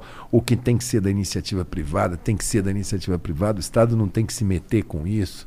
O Estado tem que parar de se meter no, no dia a dia da gente. Calma, eu não, não- autorizei ele. É, fica no lugar dele. Eu não quero saber que existe Estado. Eu quero sentir que quando o Estado existe, ele me é Benéfico. benéfico, só isso, né? Essa coisa de idolatrar pessoas, de, de, de Lula, de Bolsonaro, isso, isso eu tô fora dessa agenda aí. Então eu espero que sim, espero que não fragmente. Então, é assim, como tu disse lá no começo da, da conversa, que tu aceitou ser ministro da saúde porque era um, um convite para ser técnico. Técnico. Então, é, essa visão de não ser um. Quer dizer, eu imagino que isso signifique que você que podia ser qualquer presidente te convidando. ali naquele momento, eu estava deixando a Câmara dos Deputados, eu estava voltando para. Eu acho que a gente pode ajudar de várias maneiras. Eu atendi um chamado ali, eu entendi que era um chamado do Brasil. Ainda mais naquela característica ali, porque eu acho que o Bolsonaro tinha muito pouca gente no entorno dele que entendesse de saúde pública. Hum, hum, Nesse campo tem muito pouca gente, não tem tradição nesse campo, né? Então eu falei, se eu não for ajudar sendo uma coisa técnica, eu nunca mais na minha vida vou poder criticar. Porque eu chego aqui e te convido para você fazer uma coisa que eu sei que tu faz bem. Ó, preciso que você ajude aí, nós vamos formar, sei lá, 10 mil meninos em, em comunicação, em plataforma, uma coisa. Preciso de vocês dois para coordenarem isso. Você pode chegar e falar, ó, não dá. Mas também você nunca mais vai poder chegar e falar, pô, não pude. Ó, O Brasil não melhora, mas Brasil claro melhor. que na hora que, na hora que chamei, chama você se preparou para isso. Então eu achei que eu devia. É, eu acho que é nesse sentido aí. Entendi. Nesse, nessa Não vibe. é, não é vou lá porque eu curto o Bolsonaro, é outra pira. Ali eu fui porque eu achei que, por exemplo, no período lá do, do, do- do Lula lá do PT, eles trocavam o ministro da Saúde toda hora. Era um ministério de barganha, sabe? Teve uma crise, troca o ministro da Saúde e dá para aquele partido. Teve outra crise, volta o, o Ministério da Saúde era Era peça pro tabuleiro político É. deles. E nesse período do Temer também aconteceu a mesma coisa. Eu cheguei lá, o cara que estava ministro, ele era da Caixa Econômica, aí ele foi mexer com é, é, negócio de problema fundiário de Brasília. O cara ficou ministro lá seis meses, ele não. é, Tipo assim. Toma que o filho é teu, tô indo embora, sabe? Fiquei aqui para cumprir uma missão, um fardo. O cara tava cansado, contando as horas para dar 31 de dezembro, pra falar, já deu Caralho. cumprir minha. Então eu acho que precisava, sabe?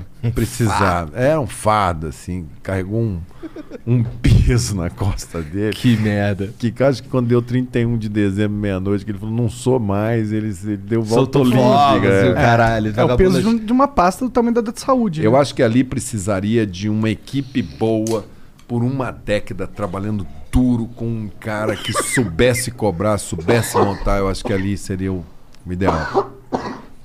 O Jovigono manda aqui. Salve, salve família. Mandetta, gostaria de saber se você mantém a sua opinião a respeito da privatização do SUS e como você imaginaria a situação do SUS privatizado na pandemia. Não faz nem sentido privatizar o SUS. É. Um salve ao Clube do Maré. Valeu, cara. Aí, é, esse daí é o pessoal, do mesmo jeito que tem a turma que constrói a narrativa do Bolsonaro, tem a turma do PT. Eles constroem. É o Mandetta que quis privatizar o SUS. Eu fui uma vez num programa chamado Roda Viva. Aham. E o SUS, a lei que forma o SUS, né? é, tem a Constituição aqui, aí tem lá, o, o direito de todos, dever do Estado. O SUS será feito por três pilares: integralidade, universalidade e equidade. Universalidade, bom, é para todo mundo, é para todo brasileiro. Não importa, você está lá em Manaus, você é brasileiro, você chegou lá, torci meu pé, onde que é o posto de saúde, onde que é o hospital, vou bater o raio-x, vou botar a tela, sei lá, vou ser operado, não sei o que vai acontecer. É universal. Eu sou brasileiro, eu tô coberto. Basta eu ser brasileiro. Integralidade, ó. O que você precisar, não vai ter uma coisa assim, olha, eu vou. Isso aqui não, isso, Isso eu aqui não cubro. Não. Integralidade.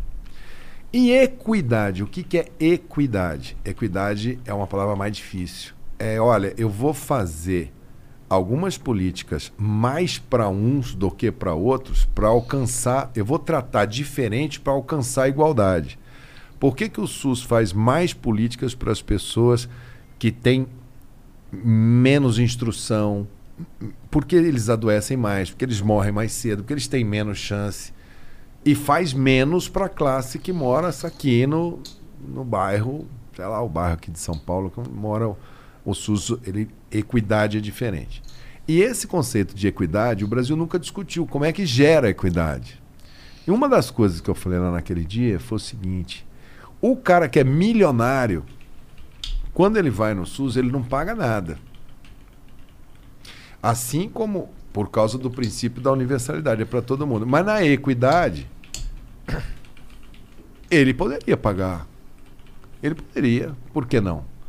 Então, definir o que, que é equidade nessa parada, para a gente saber como é que a gente faz mais por quem não precisa, para poder aumentar o valor de entrada de recursos no sistema. Aí eles falaram: ah, então quer dizer que se o cara que é o mais rico tem que pagar alguma coisa é porque você quer privatizar. Não, pelo Caralho, contrário. faz- não- não- eu quero ao que salto. contrário. Eu quero é que o cara Que tem dinheiro. que ele ajude no- em alguma situação para que o cara que não tem possa ter mais melhoria do sistema, né? Bom, duas coisas isso eu ia E, fazer. e não existe privatização nessa pergunta que ele faz, Aham. porque o SUS é uma política pública e essa cláusula está na Constituição e ela é uma cláusula pétrea. Para mudar isso, essa pergunta que ele está fazendo, até para ajudá-lo, né? Aham. Só se você falar assim, ó, vamos ter que escrever, vamos ter que convocar uma Assembleia Constituinte nova. Uma nova Porque Constituição. nem emenda a Constituição não altera isso. O SUS vai ser um dever do Estado e um direito da população enquanto essa Constituição aí estiver. Ponto. Agora, você tem maneiras de você fazer isso. Eu acho um absurdo o cara, por exemplo, chegar e falar assim: ó, o plano de saúde que eu pago eu deduzo do imposto de renda. Pô, por quê? Por quê? Você, quando você deduz do imposto de renda, você está tirando o recurso do SUS. Porque o SUS vive dos impostos que a gente paga. Em- Mais Ah, ou mas- menos, né? Porque, tipo, tem dois argumentos que o cara pode fazer aí. Se- Um, um argumento é, pô, eu pago o SUS e, eu, e não é de qualidade, eu, pref- eu sou obrigado a pagar novamente. Então, o mínimo que o SUS poderia fazer é repor o que eu tenho que pagar porque ele não me, não me atende. E é aí, que esse conceito de atendimento é que as pessoas não têm do SUS. Por exemplo, se você tiver qualquer acidente na rua aqui agora, quem vai lá te buscar é uma ambulância do SAMU, do SUSão. Qualquer órgão que você precisar é o SUS. Se você entrar em qualquer hospital de porta aberta agora, te pegarem você vitimado, às vezes o cara faz, fica dois dias, faz o que é mais caro, tá nas primeiras 48 horas, opera. Dois dias depois o cara fala: Bom, agora eu vou transferir ele, porque eu tenho plano de saúde, porque acidente dele, o bombeiro trouxe para cá Entendi. né? Então, assim, esses, esses dois mundos precisam, precisam dialogar. A gente precisa entender como é que a gente vai achar essa equidade, aonde você vai dar um equilíbrio melhor. Agora, isso não existe essa palavra privatização do SUS. Quando o... O- cara pega o desconto na, no, no imposto de renda dele, esse imposto de renda ele é descontado no imposto geral que a nação pega ou é diretamente do imposto que vai para a saúde? Não, isso é do imposto de renda retido na fonte que vai para o tesouro, que forma o- Entendi, entendi. O, o- o tantão de dinheiro. Entendi. Alguns impostos foram feitos pensando em financiar a saúde, a seguridade social, como a gente chama. Isso foi um dos maiores golpes que o SUS teve. Lá atrás, tinha um, um baita médico aqui de São Paulo que virou ministro da saúde, chamado Adib Jatene. Era o cara da cirurgia cardíaca. Ele era o herdeiro do Zerbini. O cara era um cross. Ele que montou o INCOR, a Fundação Zerbini. Professor Adib Jatene. Chamaram ele para ser ministro da saúde. Ele chegou lá e falou: quanto que tem de dinheiro para tocar a saúde? O cara falou: tem 16 bilhões, doutor Adib. Ele falou: não dá, é muito pouco. Eu preciso do dobro, preciso de 32 bi. Aí ele falou, cara, se eu botar um imposto de cada transação de cheque que CPMF. deposita no banco, Ah, eu quero um pedacinho, que eu quero 16 bi. Os políticos olharam e falaram, bom, doutor Adib, como ele tinha muito prestígio, a sociedade falou, não, tá certo, é, é um pouquinho. CPMF, pouquinho. Vai para a saúde? Vai. Muito bem. Cobraram, arrancaram os 16 bi. Colocaram os 16 bi do CPMF na saúde, mas pegaram os 16 que tinha antes, que era de outros impostos, e botaram no caixa. Ou seja, ganhamos um imposto novo, continuamos do mesmo tamanho e os caras Caralho. embolsaram os 16. Ah, preguiça. Então, essa discussão de como vamos financiar o SUS, ela é complexa, mas ela tem uns tem cada tem cada pérola nisso daí, porque É só não ser um completo filho da puta, cara. Os É. caras é saúde, irmão. é, saúde e educação, que é, é o que eu sempre falo. O cara quando vai pedir voto, eu nunca vi um cara um político chegar e falar: "Eu quero voto porque eu vou sei lá o que que ele vai fazer, eu vou comprar um caça.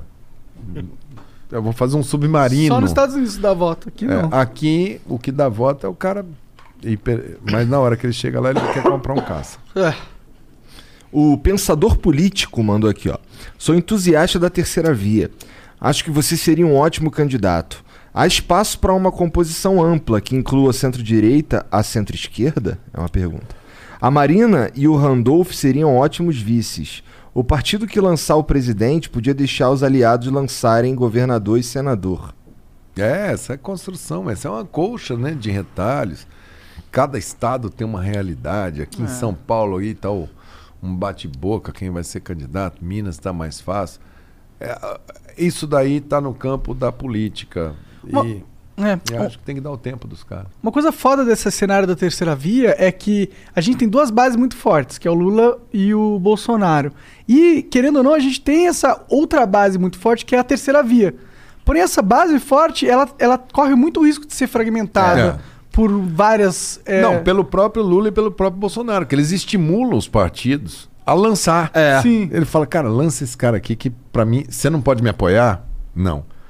Por quê? Porque senão você atrapalha teu jogo nos estados. É. Então lança um candidato. Aí vai lá e pimba, aparece um cara, aparece outro, aparece outro. E eles ficam sentados em cima dos radicais, É. que dão o passaporte pra eles pro segundo turno. É. Foda que tinha que rolar uma coligação da terceira via, que todo mundo combina, ó, faltando um mês da eleição, quem tiver com mais voto ganhou, e aí a gente se une em, Em função disso. dessa. É, Mas eu- isso é impossível de acontecer. É, eu, não, eu, não, eu, não, eu nunca vejo o impossível como uma palavra distante. Eu, eu falo assim, isso é o sonho. E o pesadelo é a gente acordar num segundo turno e falar, e aí, meu amigo, tu vai de Lula ou Bolsonaro? Quem Isso é vai o, pe- pôr no isso é teu o pesadelo. né? Então, eu, eu, Tu, eu, se- tu, tu aceitaria uma posição de vice em, em- em favor de. Cara, eu entrego santinho aqui no viaduto do chá se eu acreditar. Se eu sentir que é que é pegada. Quando eu tava lá no Rio, lá nos anos 80, pintou um movimento político chamado Direta Já. Aham. Cara, Brasil inteiro na rua, eu fui, levei bandeira, subi no carro do som, fui na Candelária, fiz tudo aquilo dali. A gente achava assim, naquela época, pô, se eu tiver direito a votar e votar para presidente, todos os meus problemas acabaram. Porque, pô, se eu votei, o cara vai trabalhar, porque o cara vai pedir voto. Achava que era só isso.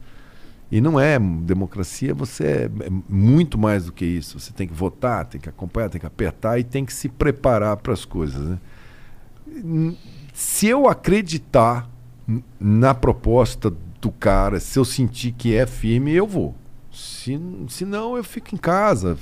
Não vou deixar de votar nunca. Você não deve nunca deixar de votar. Não. Foi Mesmo muito for duro, foi muito duro pegar de volta o direito de votar. Eles deixaram a gente mais de 30 anos a pé, né? sem, sem poder opinar. Se- se- se- imagina, se opinando você já fica irritado e fala, cara, o dia que tiver a próxima eu, eu preciso tirar esse cara. Imagina você ficar irritado e falar, eu não tiro o cara. Eles vão se reunir amanhã para ver quem que vai ser o próximo que vai ficar mais seis anos. Mas essa é a verdade, não é? Não, De qualquer jeito, Não, eu você acho que- opina em quem vai te fuder, pô. eu, mas eu acho que existem bons Não exemplos. tem gente. certas opiniões que é melhor não nem ter que ter. É, mas eu acho que existem bons exemplos, existe caminho. Nenhuma sociedade vai por guinada, ninguém faz por, por, rompante. Você vai pondo ali, você vai empurrando. Isso é igual um rio, assim, vai indo, vai indo, vai indo, e você chega no objetivo. Não é uma viagem rápida, você está mexendo com o destino de gente muito diferente.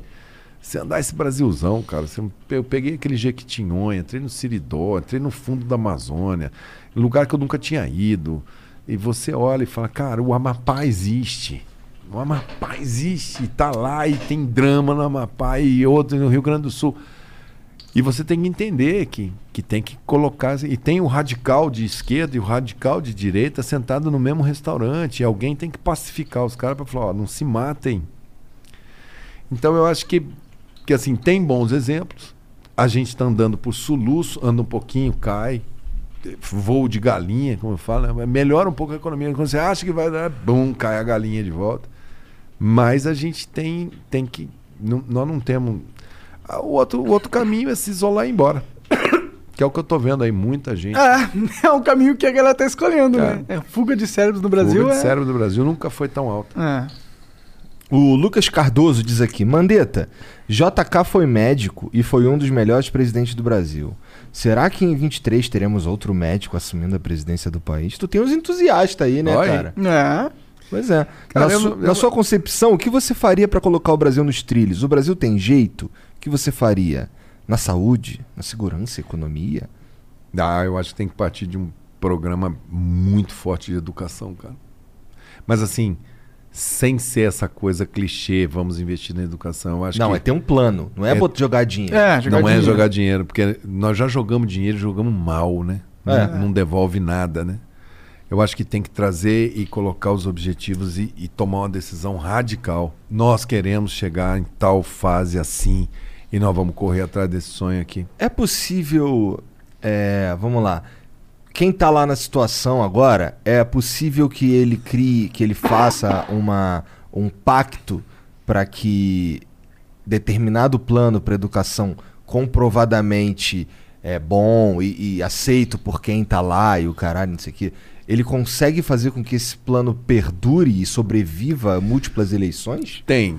A gente tem os objetivos da educação, o plano eh, eh, de décadas da educação, o debate é grande. O problema está entre você tê-lo e a velocidade e principalmente a qualidade do produto que você entrega. De repente o Brasil começou a ser meio uma fábrica de diplominha, né? É um bando de gente com diploma e Que ajuda correndo nas estatísticas atrás, ali, que né? ajuda na estatística, foram dando, mas que tipo de profissional que você está falando? O cara sai da faculdade, às vezes, Sem fazer um texto direito. sem fazer um texto, às vezes sem saber o que um prático que está mexendo sabe. A qualidade da nossa educação é muito baixa. Então eu acho que o papel no Brasil ele é sempre muito bem elaborado. Agora, você olhar, entender, traduzir para as pessoas, implementar e fazer aquele trabalho que você tem que fazer de ir atrás das metas, isso aí que o Brasil. O Brasil é ruim de, de cumprir suas, suas próprias ambições.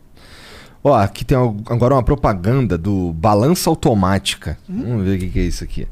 Salve, salve família. A balança automática é o produto ideal para quem tem restaurante por quilo, permitindo automatizar 100% o processo de pesagem sem a necessidade de um funcionário. Economize muito e ofereça uma experiência única a seus clientes. Acesse agora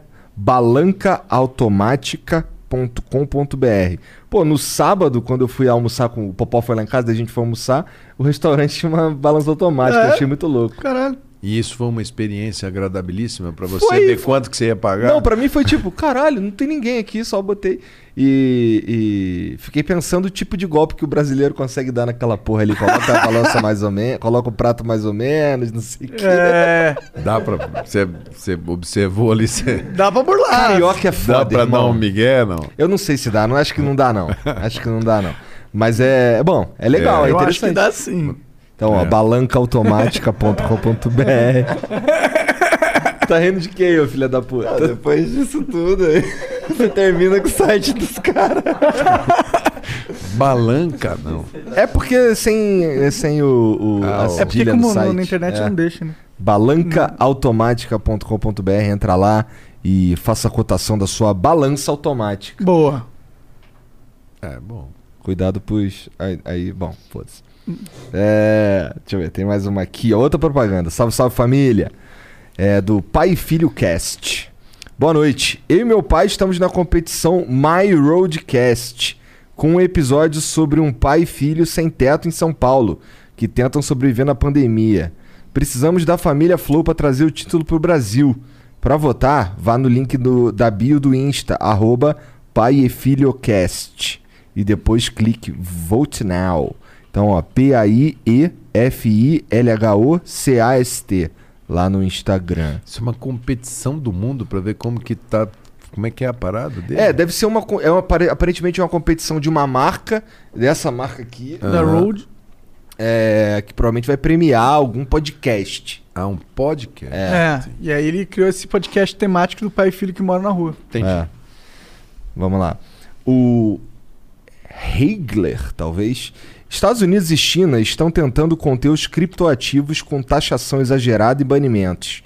Na outra via, El Salvador passou a aceitar o Bitcoin como segunda moeda oficial. Após, é, segunda moeda oficial. Após o fato, buscas por real estate em El Salvador aumentaram. Em qual dos lados você tá? Coibir ou aceitar? Eu acho que temos que saber a origem muitas vezes, sabe? Porque lá na BIT, que acontece é que você tem um dinheiro no planeta circulando ali dentro que é fruto de muita loucura, muito tráfico de órgão, tráfico de criança, mulher, narco, arma. Ele trafega hoje todinho muito mais nesse. E isso acaba sendo um lastro informal não reconhecido. né? É um dilema que a convencional, que é lastreada em dólar, bancos centrais, etc., ela não dá a agilidade que você tem na Bit. Que ela compra a sua adesão. Eu, particularmente, gosto dela. Acho interessantíssimo você ter um dinheiro. Agora, eu era mais entusiasta, confesso para você. Mas quando eu tive um certo aprofundamento que eu fui discutir com o pessoal da economia, é, ele falou, cara, mas o que, que dinheiro é esse? Que, que- qual é a. Não é o, não é o, o pequenininho que está aqui que fala, ah, vou comprar, vou comprar 100 mil de, de Bitcoin. Não, nós você está falando de, de, de bilhões e bilhões e bilhões É, de só o Elon Musk nar- comprou um bilhão, né? Em ações da Tesla. é, esse é um cara que tem procedência, né? O Elon tem procedência. Quando Sim. ele fala, vai. Agora, o, o narco, o tráfico de órgão, o tráfico de armas, esse pessoal não transita mais com dinheiro real, porque esse mundo real aqui está muito marcado. Desde sim. aquele negócio do terrorismo lá, que estão marcando aquele negócio de paraíso fiscal, que os caras levavam dinheiro, aquilo acabou. E isso daí migrou todinho Pro Bitcoin. pro Bitcoin. Então existe esse- lado é um lado que eu não sei como é que a gente vai fazer para esse mercado a gente não tá indiretamente nos ferrando, porque é é a carga roubada, é o remédio que some, é o produto do furto, é o caixa 2, ela tá indo, então eu não eu tenho dificuldade de lhe dizer. Na real, eu já fui mais fã, já fui, já, no começo eu falei, cara, pronto, achamos o ponto de equilíbrio, porque isso vai rodar no mundo, não tem interferência de governos, ela vai se acertar, vai achar o ponto de equilíbrio e vai predominar. Eu acho que o mundo não vai mais ter nota de dinheiro, vai ser tudo transação eletrônica, as conversões vão acontecendo e vai ser muito bom, vai ser um aprimoramento do mercado financeiro internacional. Depois, com o tempo, i- isso aí realmente colocou um grilo na minha cabeça. Esse negócio de não saber. Me, me choca um pouco, sabe? Mas tu conversaria sobre. Claro, não. Conversar sobre tudo, meu amigo. É que esse negócio. Sentaria para aprender, para saber mais, para saber, vem cá. Tem um lado bom? Tem. Como é que eu otimizo então o lado bom e como é que eu preservo aqui para o PCC não estar amanhã com toda a grana dele comprando aqui tudo, aloprando tudo e, e como é que faz? Então eu acho assim, com certeza discutiria, com certeza, com certeza traria para dentro. Acho que a pior coisa é quando você fala não, isso aqui é proibido, tá lá fora, não quero ver. Lei de mercado, meu amigo, ela te janta em dois palitos, não adianta, não tem mais. Não tem fronteira, cara. É, o mundo globalizou completamente, né? Cara, ó, vou te dar um. Já que nós já estamos tarde mesmo, eu vou contar mais uma história. Conta aí. Tô eu lá em Genebra, me chamaram no Fórum Econômico de Davos. Da hora. Eu era só tinha eu, o ministro da Alemanha e o da Suíça que eram é lá é um fórum de iniciativa privada, não é nada para coisa pública, não rola Itamaraty nada. E a reunião em mesinhas simples, coisa e tal, e você tá do outro lado com o presidente do Citibank, com, com o, o Pibão, o Trump descendo de helicóptero lá, esse era o O da parada, né? É. E eu tinha sido eleito para ser um- um- uma espécie de, de embaixador da tuberculose, porque a tuberculose é a doença infecciosa que mais mata no mundo. O Rio de Janeiro é a segunda cidade de maior incidência, Salvador, por causa de Índia, África do Sul, e ela pega muito as- os, os países com diferenças sociais. Então eu fui porque esse grupo da tuberculose estava querendo levantar um dinheiro dos grandes doadores. E fizeram uma reunião pequenininha lá em Davos, tudo é pequeno, do tamanho desse, desse lugar que nós estamos aqui. Sentou o cara que era o coordenador e chamou Citibank, chamou só, Só o Pibão. Só pibão, Banco da Arábia, o Sheik. ah, ser tal. da hora ver os caras chegando com tudo. E eu ali era o cara que ia falar, olha, tuberculose, precisa, tal. Era só, eu não ia, eu não entrava com nada, só com o H, né? E eles foram, cara. Ó, nosso objetivo é levantar 500 milhões de dólares. E começou, aí o cara falou: "Não, quanto que você pode dar?" Ah, eu dou 30 milhões de dólares. E você, no seu banco, na sua empresa, e as empresas, Unilever, tal, eu dou tanto, eu dou tanto. E a coisa já estava ali, estava em 150, um cara em atrás assim. Eu quero falar. Eu olhei assim, de origem oriental, chinês. Jack. O Jack Ma, não? Não, Né? não, não, não era não. Ah, O nome do cara era. Ele falou assim: Eu quero. Porque o que, que os caras estavam falando? Ó, você não vai dar o dinheiro, você vai aplicar seus 20 milhões do Citibank num fundo de ações cuja rentabilidade, uma parte vai ah para a TB, mas você vai ter o teu retorno do seu dinheiro. Só queremos que você aplique uma parte nesse fundo que ele vai ter um lastro direcionado para isso. Isso aqui. Ok, ok. Aí o cara lá pelas tantas, o, chinesinho olhou e falou assim: "É, Eu quero saber mais informações sobre o fundo. Eu quero saber quais é o portfólio, que ações que tem, quanto que rende, coisa e tal. E ele devia ter uns 25, 28 anos. E o cara que era o coordenador ali do leilão, os restos todos eram cabeça branca, né? O cara não deu papo para ele. Falou assim: "Não, não, não. Você quer você quer saber informações sobre o portfólio? Depois você passa, depois você tipo assim, menina, de- dá para ele depois ali um Deixa o saco agora, não. Os, É, os grandes estão conversando. e ele ainda tirou com o cara, falou: "Eu quero saber agora quem que tem intenção de colocar o dinheiro". Entendi. Tipo assim, já acabou, a parte de informação eu já dei. Cara, o cara olhou para ele e falou assim: "Não, eu tenho". O que tinha dado mais, garantido botar mais dinheiro, que era o City, tinha dado 25 milhões de dólares para colocar. O cara falou: "Quanto que você tem?" Ele falou: "100". Aí fico- todo mundo olhou para trás e o menino lá. O cara falou: e o senhor, qual é a sua empresa? Ele falou: eu sou o coordenador do maior grupo de investimento de bitcoins da China. Ah, E nós, como a tuberculose tem muito na África, nós temos um trabalho lá, então nós nós estamos aqui, nós vamos colocar. Ele tinha quatro vezes mais que o Citibank Caralho. para Pra botar colocar no negócio lá. Interessante, Aí né? quando acabou a reunião, eu fui no cara do Citibank e falei, pô, tomou um baile do Citibank. que eu não ia deixar de tirar uma casquinha, né? Aí o cara do Citibank falou, é, mas eu sei a origem do meu dinheiro, ele não sabe do dele. Ali que eu percebi, falei, cara, esses dois mundos eh, são não estão se Se dando muito bem. não estão se dando bem. Tem uma briga aí e tal. Aí como até que chegou essa coisa aí de, de estado, de taxar, de real estate e tal. Pode crer. Tem uma Interessante. briga feia desse negócio de dinheiro. Faz sentido. Ô, Jean, tem um vídeo aí do Corujão.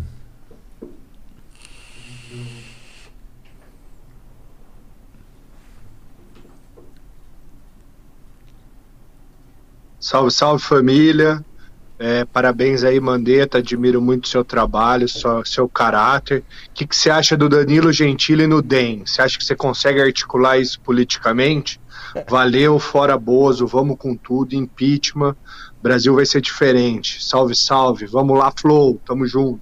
Boa. Mas- Animado, cara. Ele deu uma enrolada ali no final pra bater os 20 segundos. É, Cravou, né? Cravou. É. Danilo Gentili, eu acho o Danilo um cara muito inteligente, muito rápido, muito articulado. Seria super bem-vindo. Saber se ele quer, né? ele diz que quer, mas sei lá também. Eu ficaria exatamente onde ele Eu tá. também. Pau no cu de ser presidente. Esse negócio é mó dor de cabeça, cara. Tá louco. Calma. Tem que ter, tem que ter vai um... chegar um dia que vão falar pra você, agora você vai lá. Você vai Aí ter eu que vou tá falar, preparado. não, Eu falo, não, deixa eu fumar maconha aqui de boa. O Rafael Lobos mandou. Mandetta, como você vê a situação calamitosa das transferências externas de acadêmicos de medicina advindos do exterior?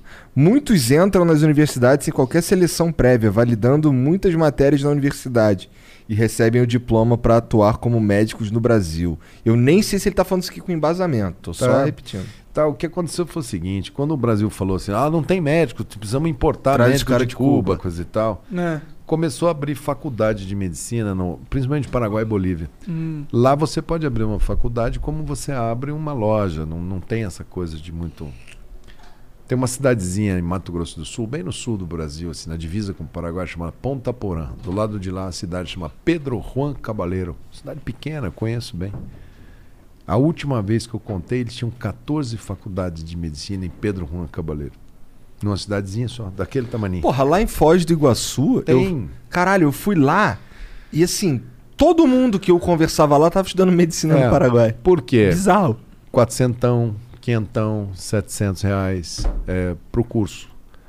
E os caras fazem e chegam no final, quando eles chegam ali pelo quinto ano, quarto ano, sexto ano, eles vão no juiz, pedem uma liminar para transferir, pedem uma liminar para isso, a justiça dá, o cara vai ficando, o cara forma. Tá uma bagunça isso daí, generalizada. Tem lá algumas boas faculdades? Tem. E tem muita porcaria.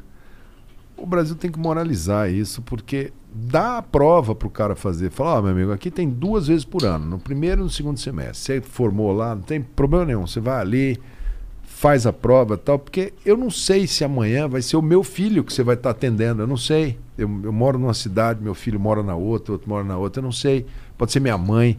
E não dá para um país não ter uma coisa organizada. E o Brasil hoje, ela, o que ela está colocando aí está certo. Isso aqui virou uma Babel, não tem controle nenhum. O pessoal está entrando, está dando eh, eh, liminar para cá, o judiciário não está nem aí, dá mesmo. Tem muita venda de, de transferência. O cara é uma faculdade particular no Brasil, o cara está estudando no Paraguai, o cara chega lá, o cara arruma uma transferência no último ano, um mês faltando, paga ali o, o relativo a seis meses. É, tá muito ruim isso daí. Caralho.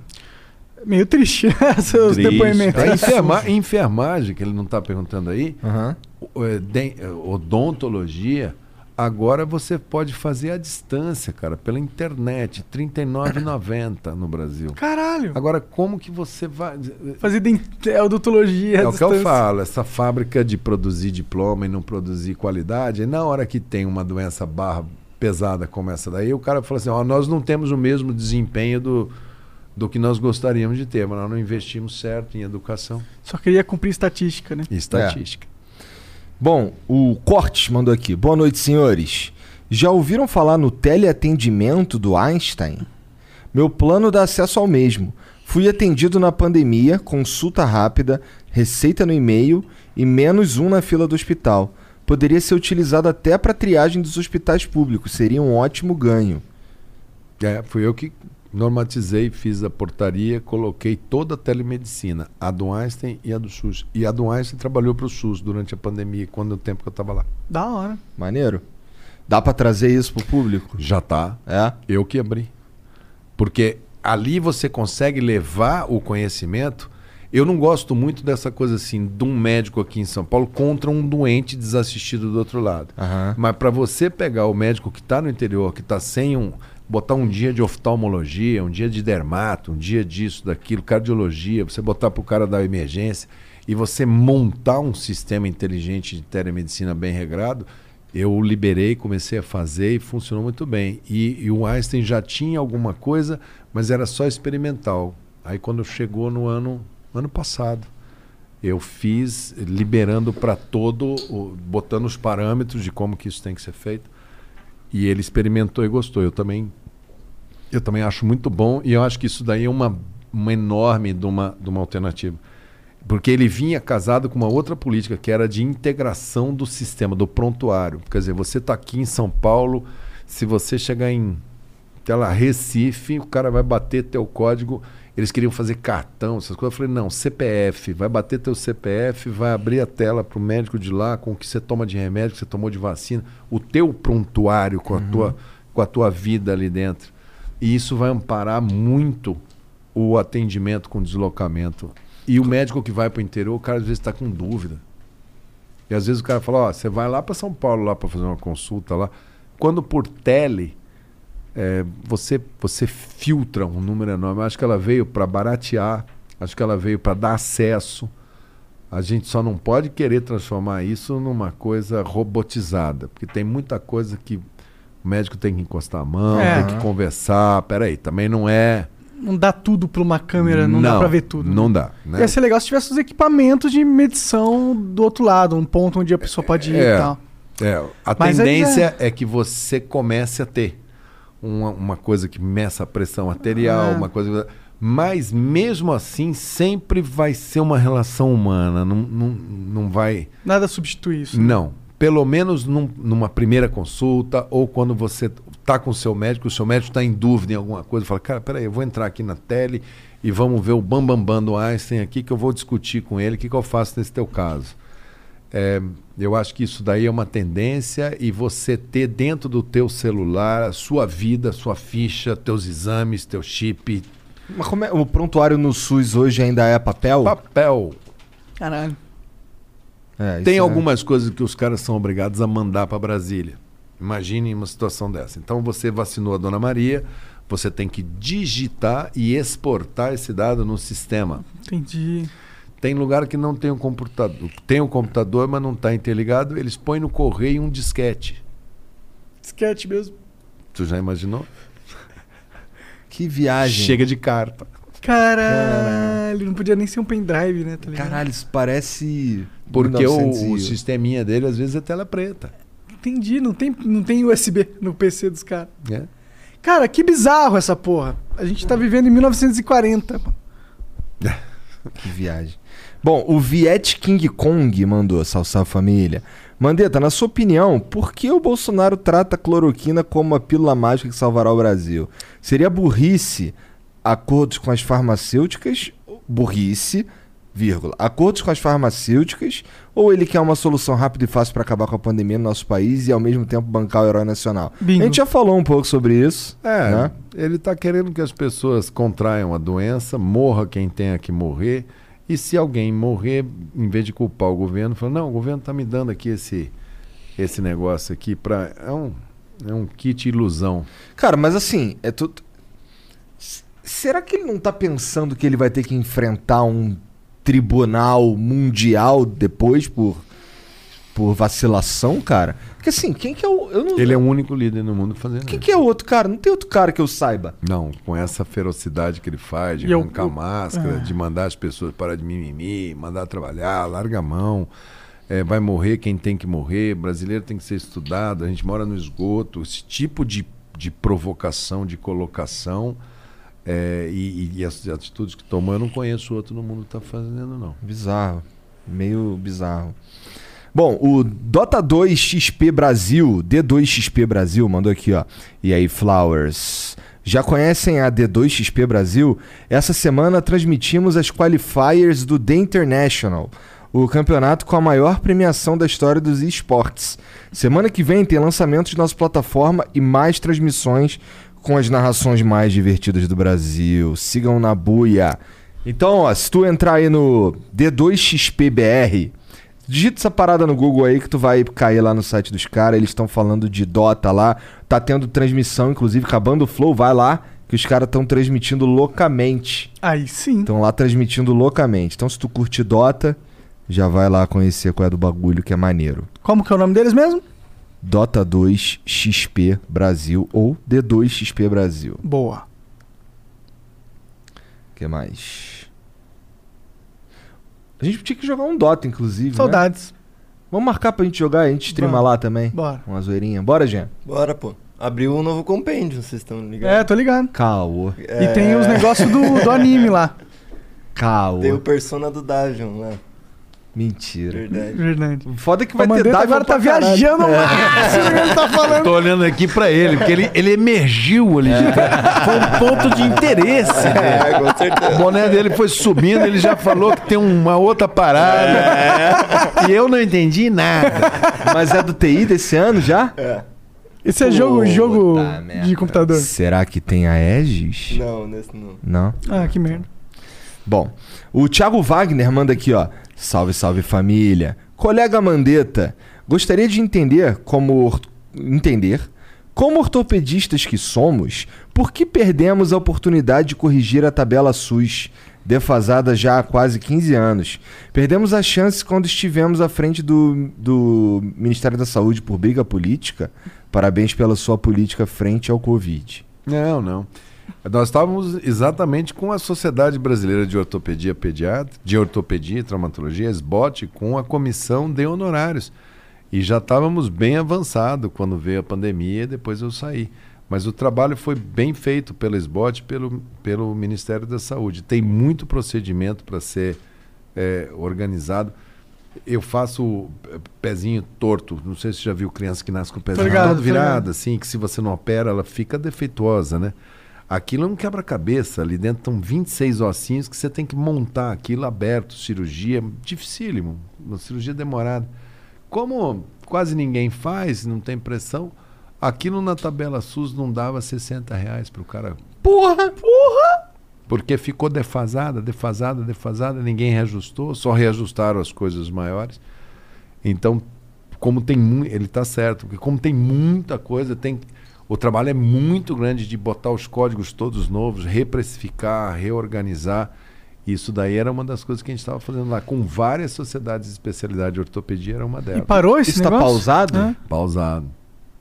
Que bosta. Caralho. Porque quando você. Não é eu que fazia. Aham. Eu determino e eu tinha que ter uma equipe fortona atrás para fazer isso, porque um ano ela trabalha fazendo e vendo quanto que eu vou gastar mais de dinheiro. Aí a gente pede o orçamento, eu vou brigar lá no Congresso para os caras botar mais dinheiro na saúde, ou eu falo, não, eu vou, vou economizar aqui, vou economizar aqui, e cabe, cabe essa, esse negócio. Mas é um trabalho de fôlego para fazer, não é um trabalho que cai do céu. Então você trabalha um ano para fazer no ano seguinte, se você tiver conseguir, né?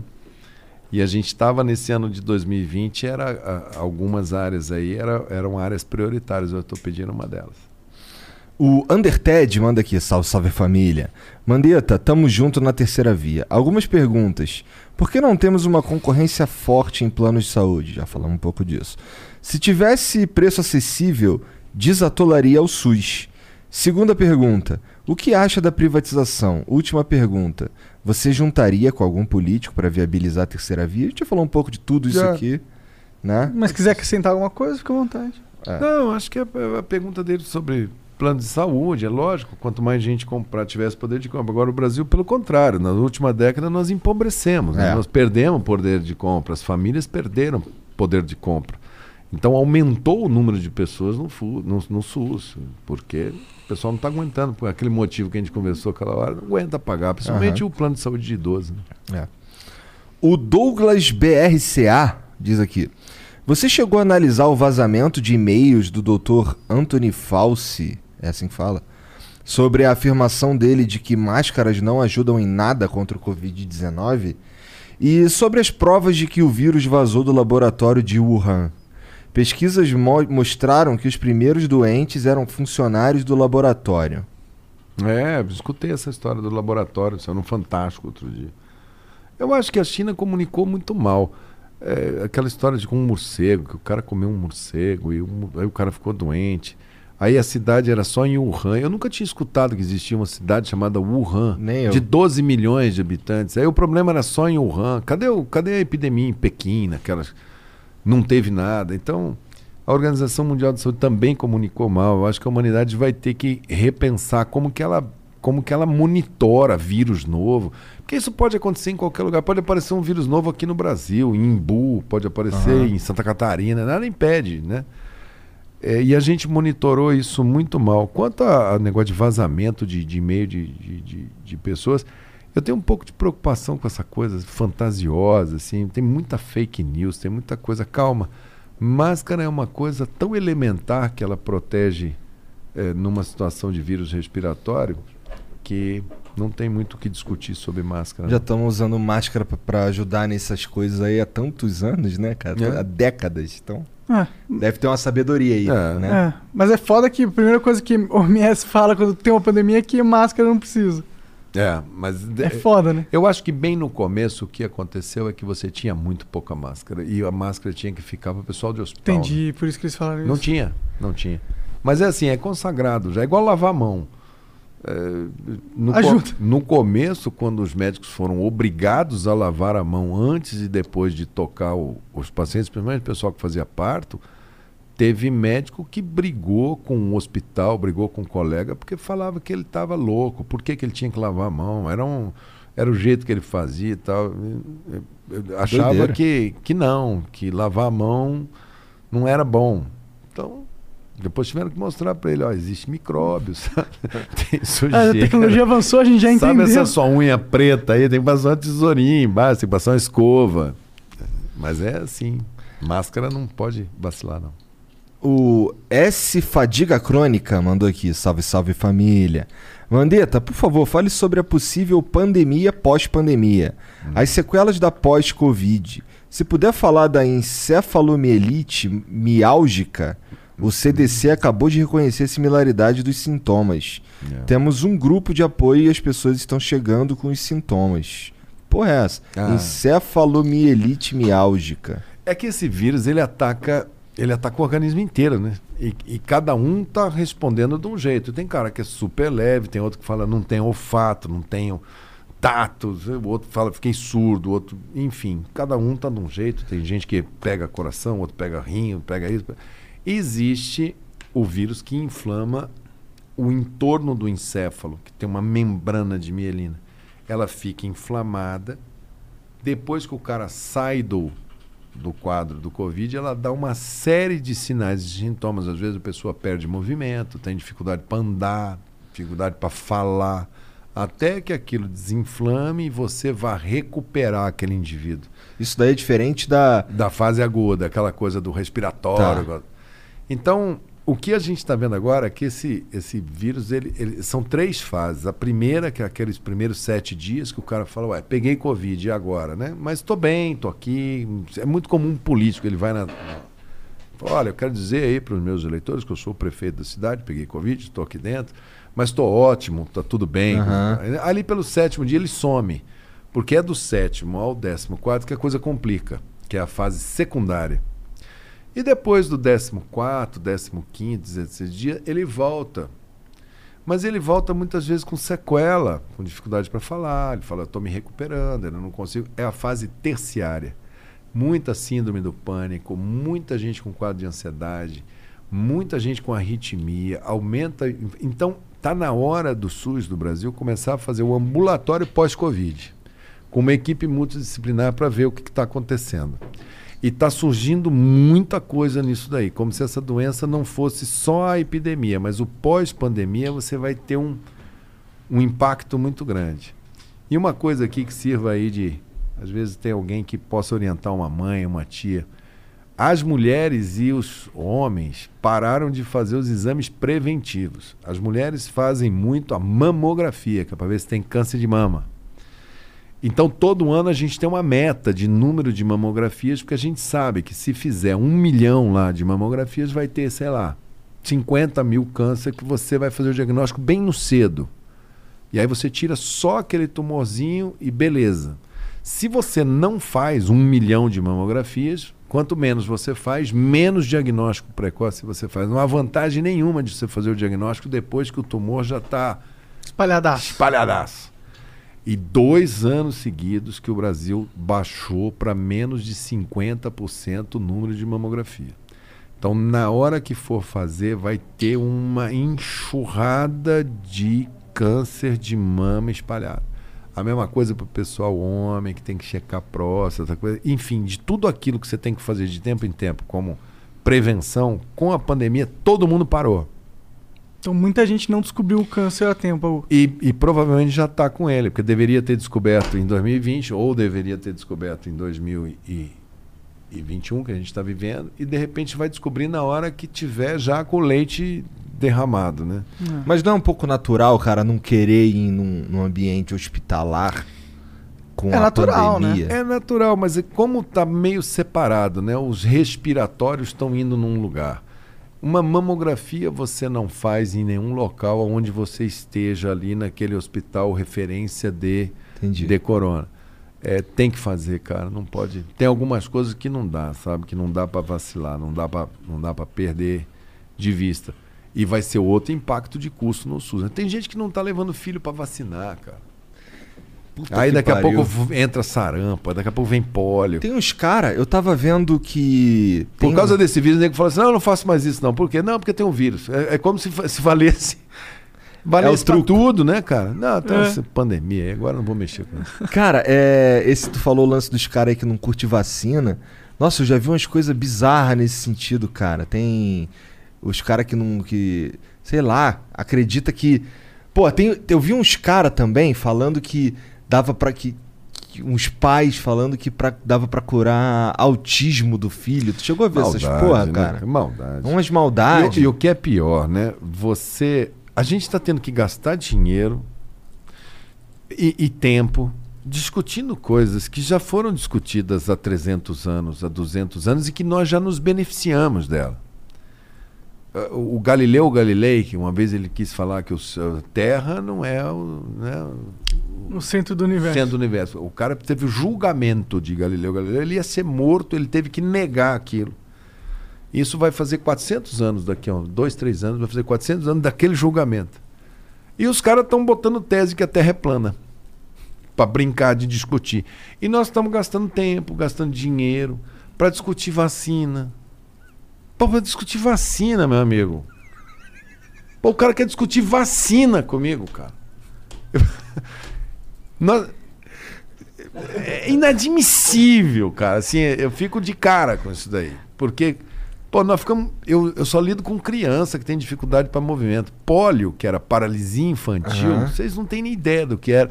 De repente a criança estava boazinha, ela tinha uma gripezinha, acordava no dia seguinte, não mexia a perna e ficava com a perna fina e sem, eh, sem músculo pro resto da vida. Minha sogra tem. Pois é.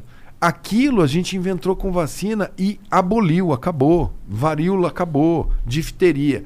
Só que eu acho que é um pessoal muito novo que, como não sabe o que, que é o drama da doença, fala assim: não, eu acho melhor pegar a doença. E não leva o filho para vacinar pólio. Tá se dando bem porque nós vacinamos todo mundo. Mas tem pólio selvagem aí no mundo. Lá daqui a pouco vem um fluxo aí, cai, pega o filho dela.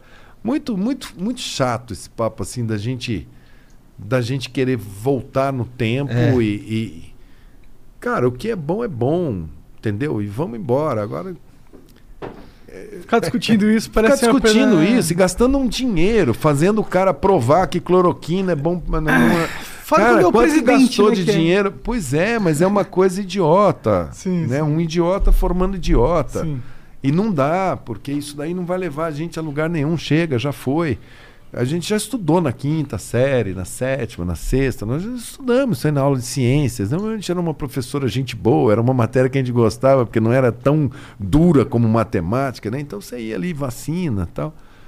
Uma Eu- coisa. Eu lembro de que eu gostava da minha professora. O Zé. Gotinha. Quem não viu o Zé Gotinha, não tomou as gotinhas da porta? Pô, todo mundo, cara. Sim. Agora o Zé Gotinha tá com. É, PPP. É, agora ele aplica, Zé Balinha. aplica metralhadoramente. O Dan mandou aqui, ó. Salve família. Mandeta, queria saber se existe algum valor em aumentar níveis de vitamina D no combate ao Covid. Vitamina D aumenta a imunidade, correto? Isso tem valor para facilitar a recuperação quando pegamos Covid? Alimentação, vida saudável seriam boas formas de se, entre aspas, prevenir? Com certeza. Quanto mais você se alimenta bem, vida saudável, ambiente arejado, tudo, tudo isso ajuda não só para o Covid, mas ajuda para a vida como um todo. O que eu vejo assim é que tem gente que quer medicalizar isso. Ah, você precisa de vitamina D.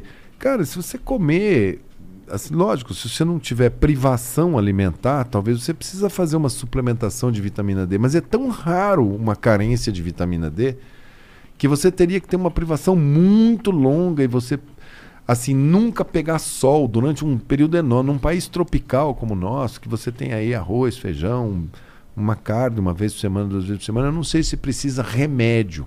E eu vejo muita gente querendo medicalizar né se você conseguir ter uma alimentação aí balanceada você vai você vai atravessar numa boa vitamina D e ter uma uma vida saudável é bom para a imunidade sempre Ah, é jogo fazer exercício, né? Normal. é, porque eu vejo assim, às vezes o cara fala assim, "Ah, eu tô tomando uma vitamina.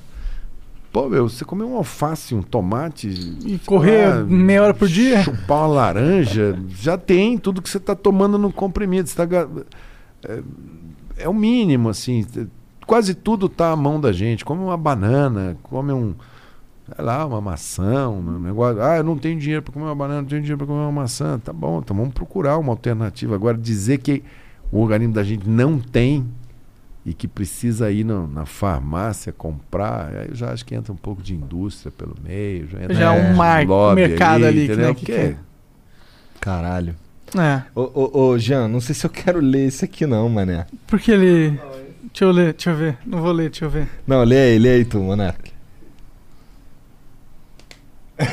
Ah, Entendi qual é. É caralho. uma propaganda. Caralho. Leia, tu. Pô, eu vou leio, ler. eu leio. Então lê aí, Eu vai. leio, eu leio, ó. Prepara, tem conteúdo sexual aqui. Entendi. Explícito. Super explícito. É. Salve. Ó, quem mandou foi a Isa Sak... Sakai. Sakai. Isa Sakai. Salve pessoal, tô aqui pra divulgar meus packs, então segue a rima. Mandeta, vem comprar meus conteúdos. Tenho fotos da minha bunda e da minha buceta. Ideal pra sua punheta. Corre conferir no meu Instagram, Twitter, arroba Isa Sakai. Isa sacana, pô. É, sacana, ela é sacana. É Isa Sakai Underline. É, underline. Então, ó, eu vou soletrar pros senhores aí que curtem esse tipo de coisa. Arroba I-S-A-S-A-K-A-I Underline. Entra lá e, sei lá, se tu curte. Ou ela mandou pro Ciro também. Eita!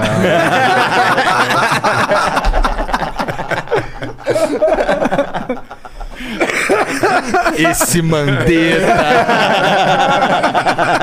Falei que ia rolar uma piadinha né, até o final da Bem noite. vem de nós aí, viu? o Caetano que compôs, né? É, e teve, teve uma, uma. Eu lembro que, que o, o- Teve um show do Caetano que ele tava cantando essa música aí, a plateia cantou diferente. Como é que é? Eduardo Cunha quer controlar nossa buceta. Uma parada assim. É. E todo mundo cantando. Mas enfim. Cara, obrigado pelo papo. Show, obrigado por muito vir aí. bom, Vamos acabar muito com esse bom. clima sexual erótico. Testosterona como? Pulsando. Você quer, quer pedir para as pessoas te seguirem em algum lugar, falar onde te encontram, onde é que tu se comunica com a galera? Cara. Henrique Mandetta. Henrique Tá no Mandetta. Instagram, tá no Telegram, tá na. Eu sei que o teu Twitter. Twitter é LH Mandetta. É. É. Eu, eu, eu, eu acho aquele povo do Twitter, assim, muito Chato hater, pra sabe? caralho, né? Eu Assim, acho é. um Todo mundo pouco acha. opressivo. ali, Mas eu, eu, eu passo por ali. Eu passo por ali. Mas eu, Tem alguma que tu Aí. curte mais? dessas mídias, É. cara, tal- talvez assim... Talvez, eu tô conhecendo o Telegram mais agora, mas eu acho que o Insta, É? da- daqueles dali, me parece o mais... Menos cheio de raiva. É. eu não gosto muito dessa coisa da pessoa que, que ela quer vomitar os seus, seus traumas, seus problemas todos em cima. Às vezes não é nem comigo, mas é- alguém faz um comentário, o cara briga com, com o Sim, coitado sim. que foi ali. Fala, pô, gostei do programa. O cara vem fala, ah, o programa do Monarca. eu tenho ódio dele, não Nossa, sei o muito. quê. Pô, cara, tudo bem. Né? Eu não sei, eu acho que tinha que ter um árbitro naquele Twitter pra falar, ô, ô, meu amigo, para, cara. Você você twitta 10 vezes por dia, 12 é ódio. Pô, Aham. vou te dar um kit de van aqui. Vai para ter uma sala de, de psicanálise É, aqui por internet gratuito. Eu acho que se fica aí uma sugestão aí pro, pro Twitter, pro Instagram, pra esses caras. Pô, paga terapia pra esses caras, né? Pra, pra ver se salva o cara, porque senão vai acabar teu negócio, meu amigo. É porque ninguém aguenta uma coisa tão É. é, desarrumada, Há, né? quem, há quem diga que ele é construído para isso acontecer. É. Então, É, mas vai acabar, né? Tudo que, que concentra coisa ruim acaba por si mesmo. Ela, ela se consome. O mal, o ódio, ele vai se consumindo, acaba o oxigênio, os bons vão indo embora e vão e vão procurando outros canais, vão, vão procurando isso daqui, vão procurando alguém que olha no olho, que fala, que conversa, que bate papo, que, que fala, pô, tudo bem. Por que, que eles estão perdendo? Por que, que, por que, que eles estão correndo atrás? Aham. Tem alguma tecnologia nova aqui? Não, cara, que tem gente. É. Isso é verdade. Total, de verdade, né? Não, tem Só gente de verdade, só isso, cara. O programa é ao vivo. E eles são tão. eh, Deixa registrado aí, que eu cheguei 20 minutos antes. É só na hora que vai começar que você conhece o cara.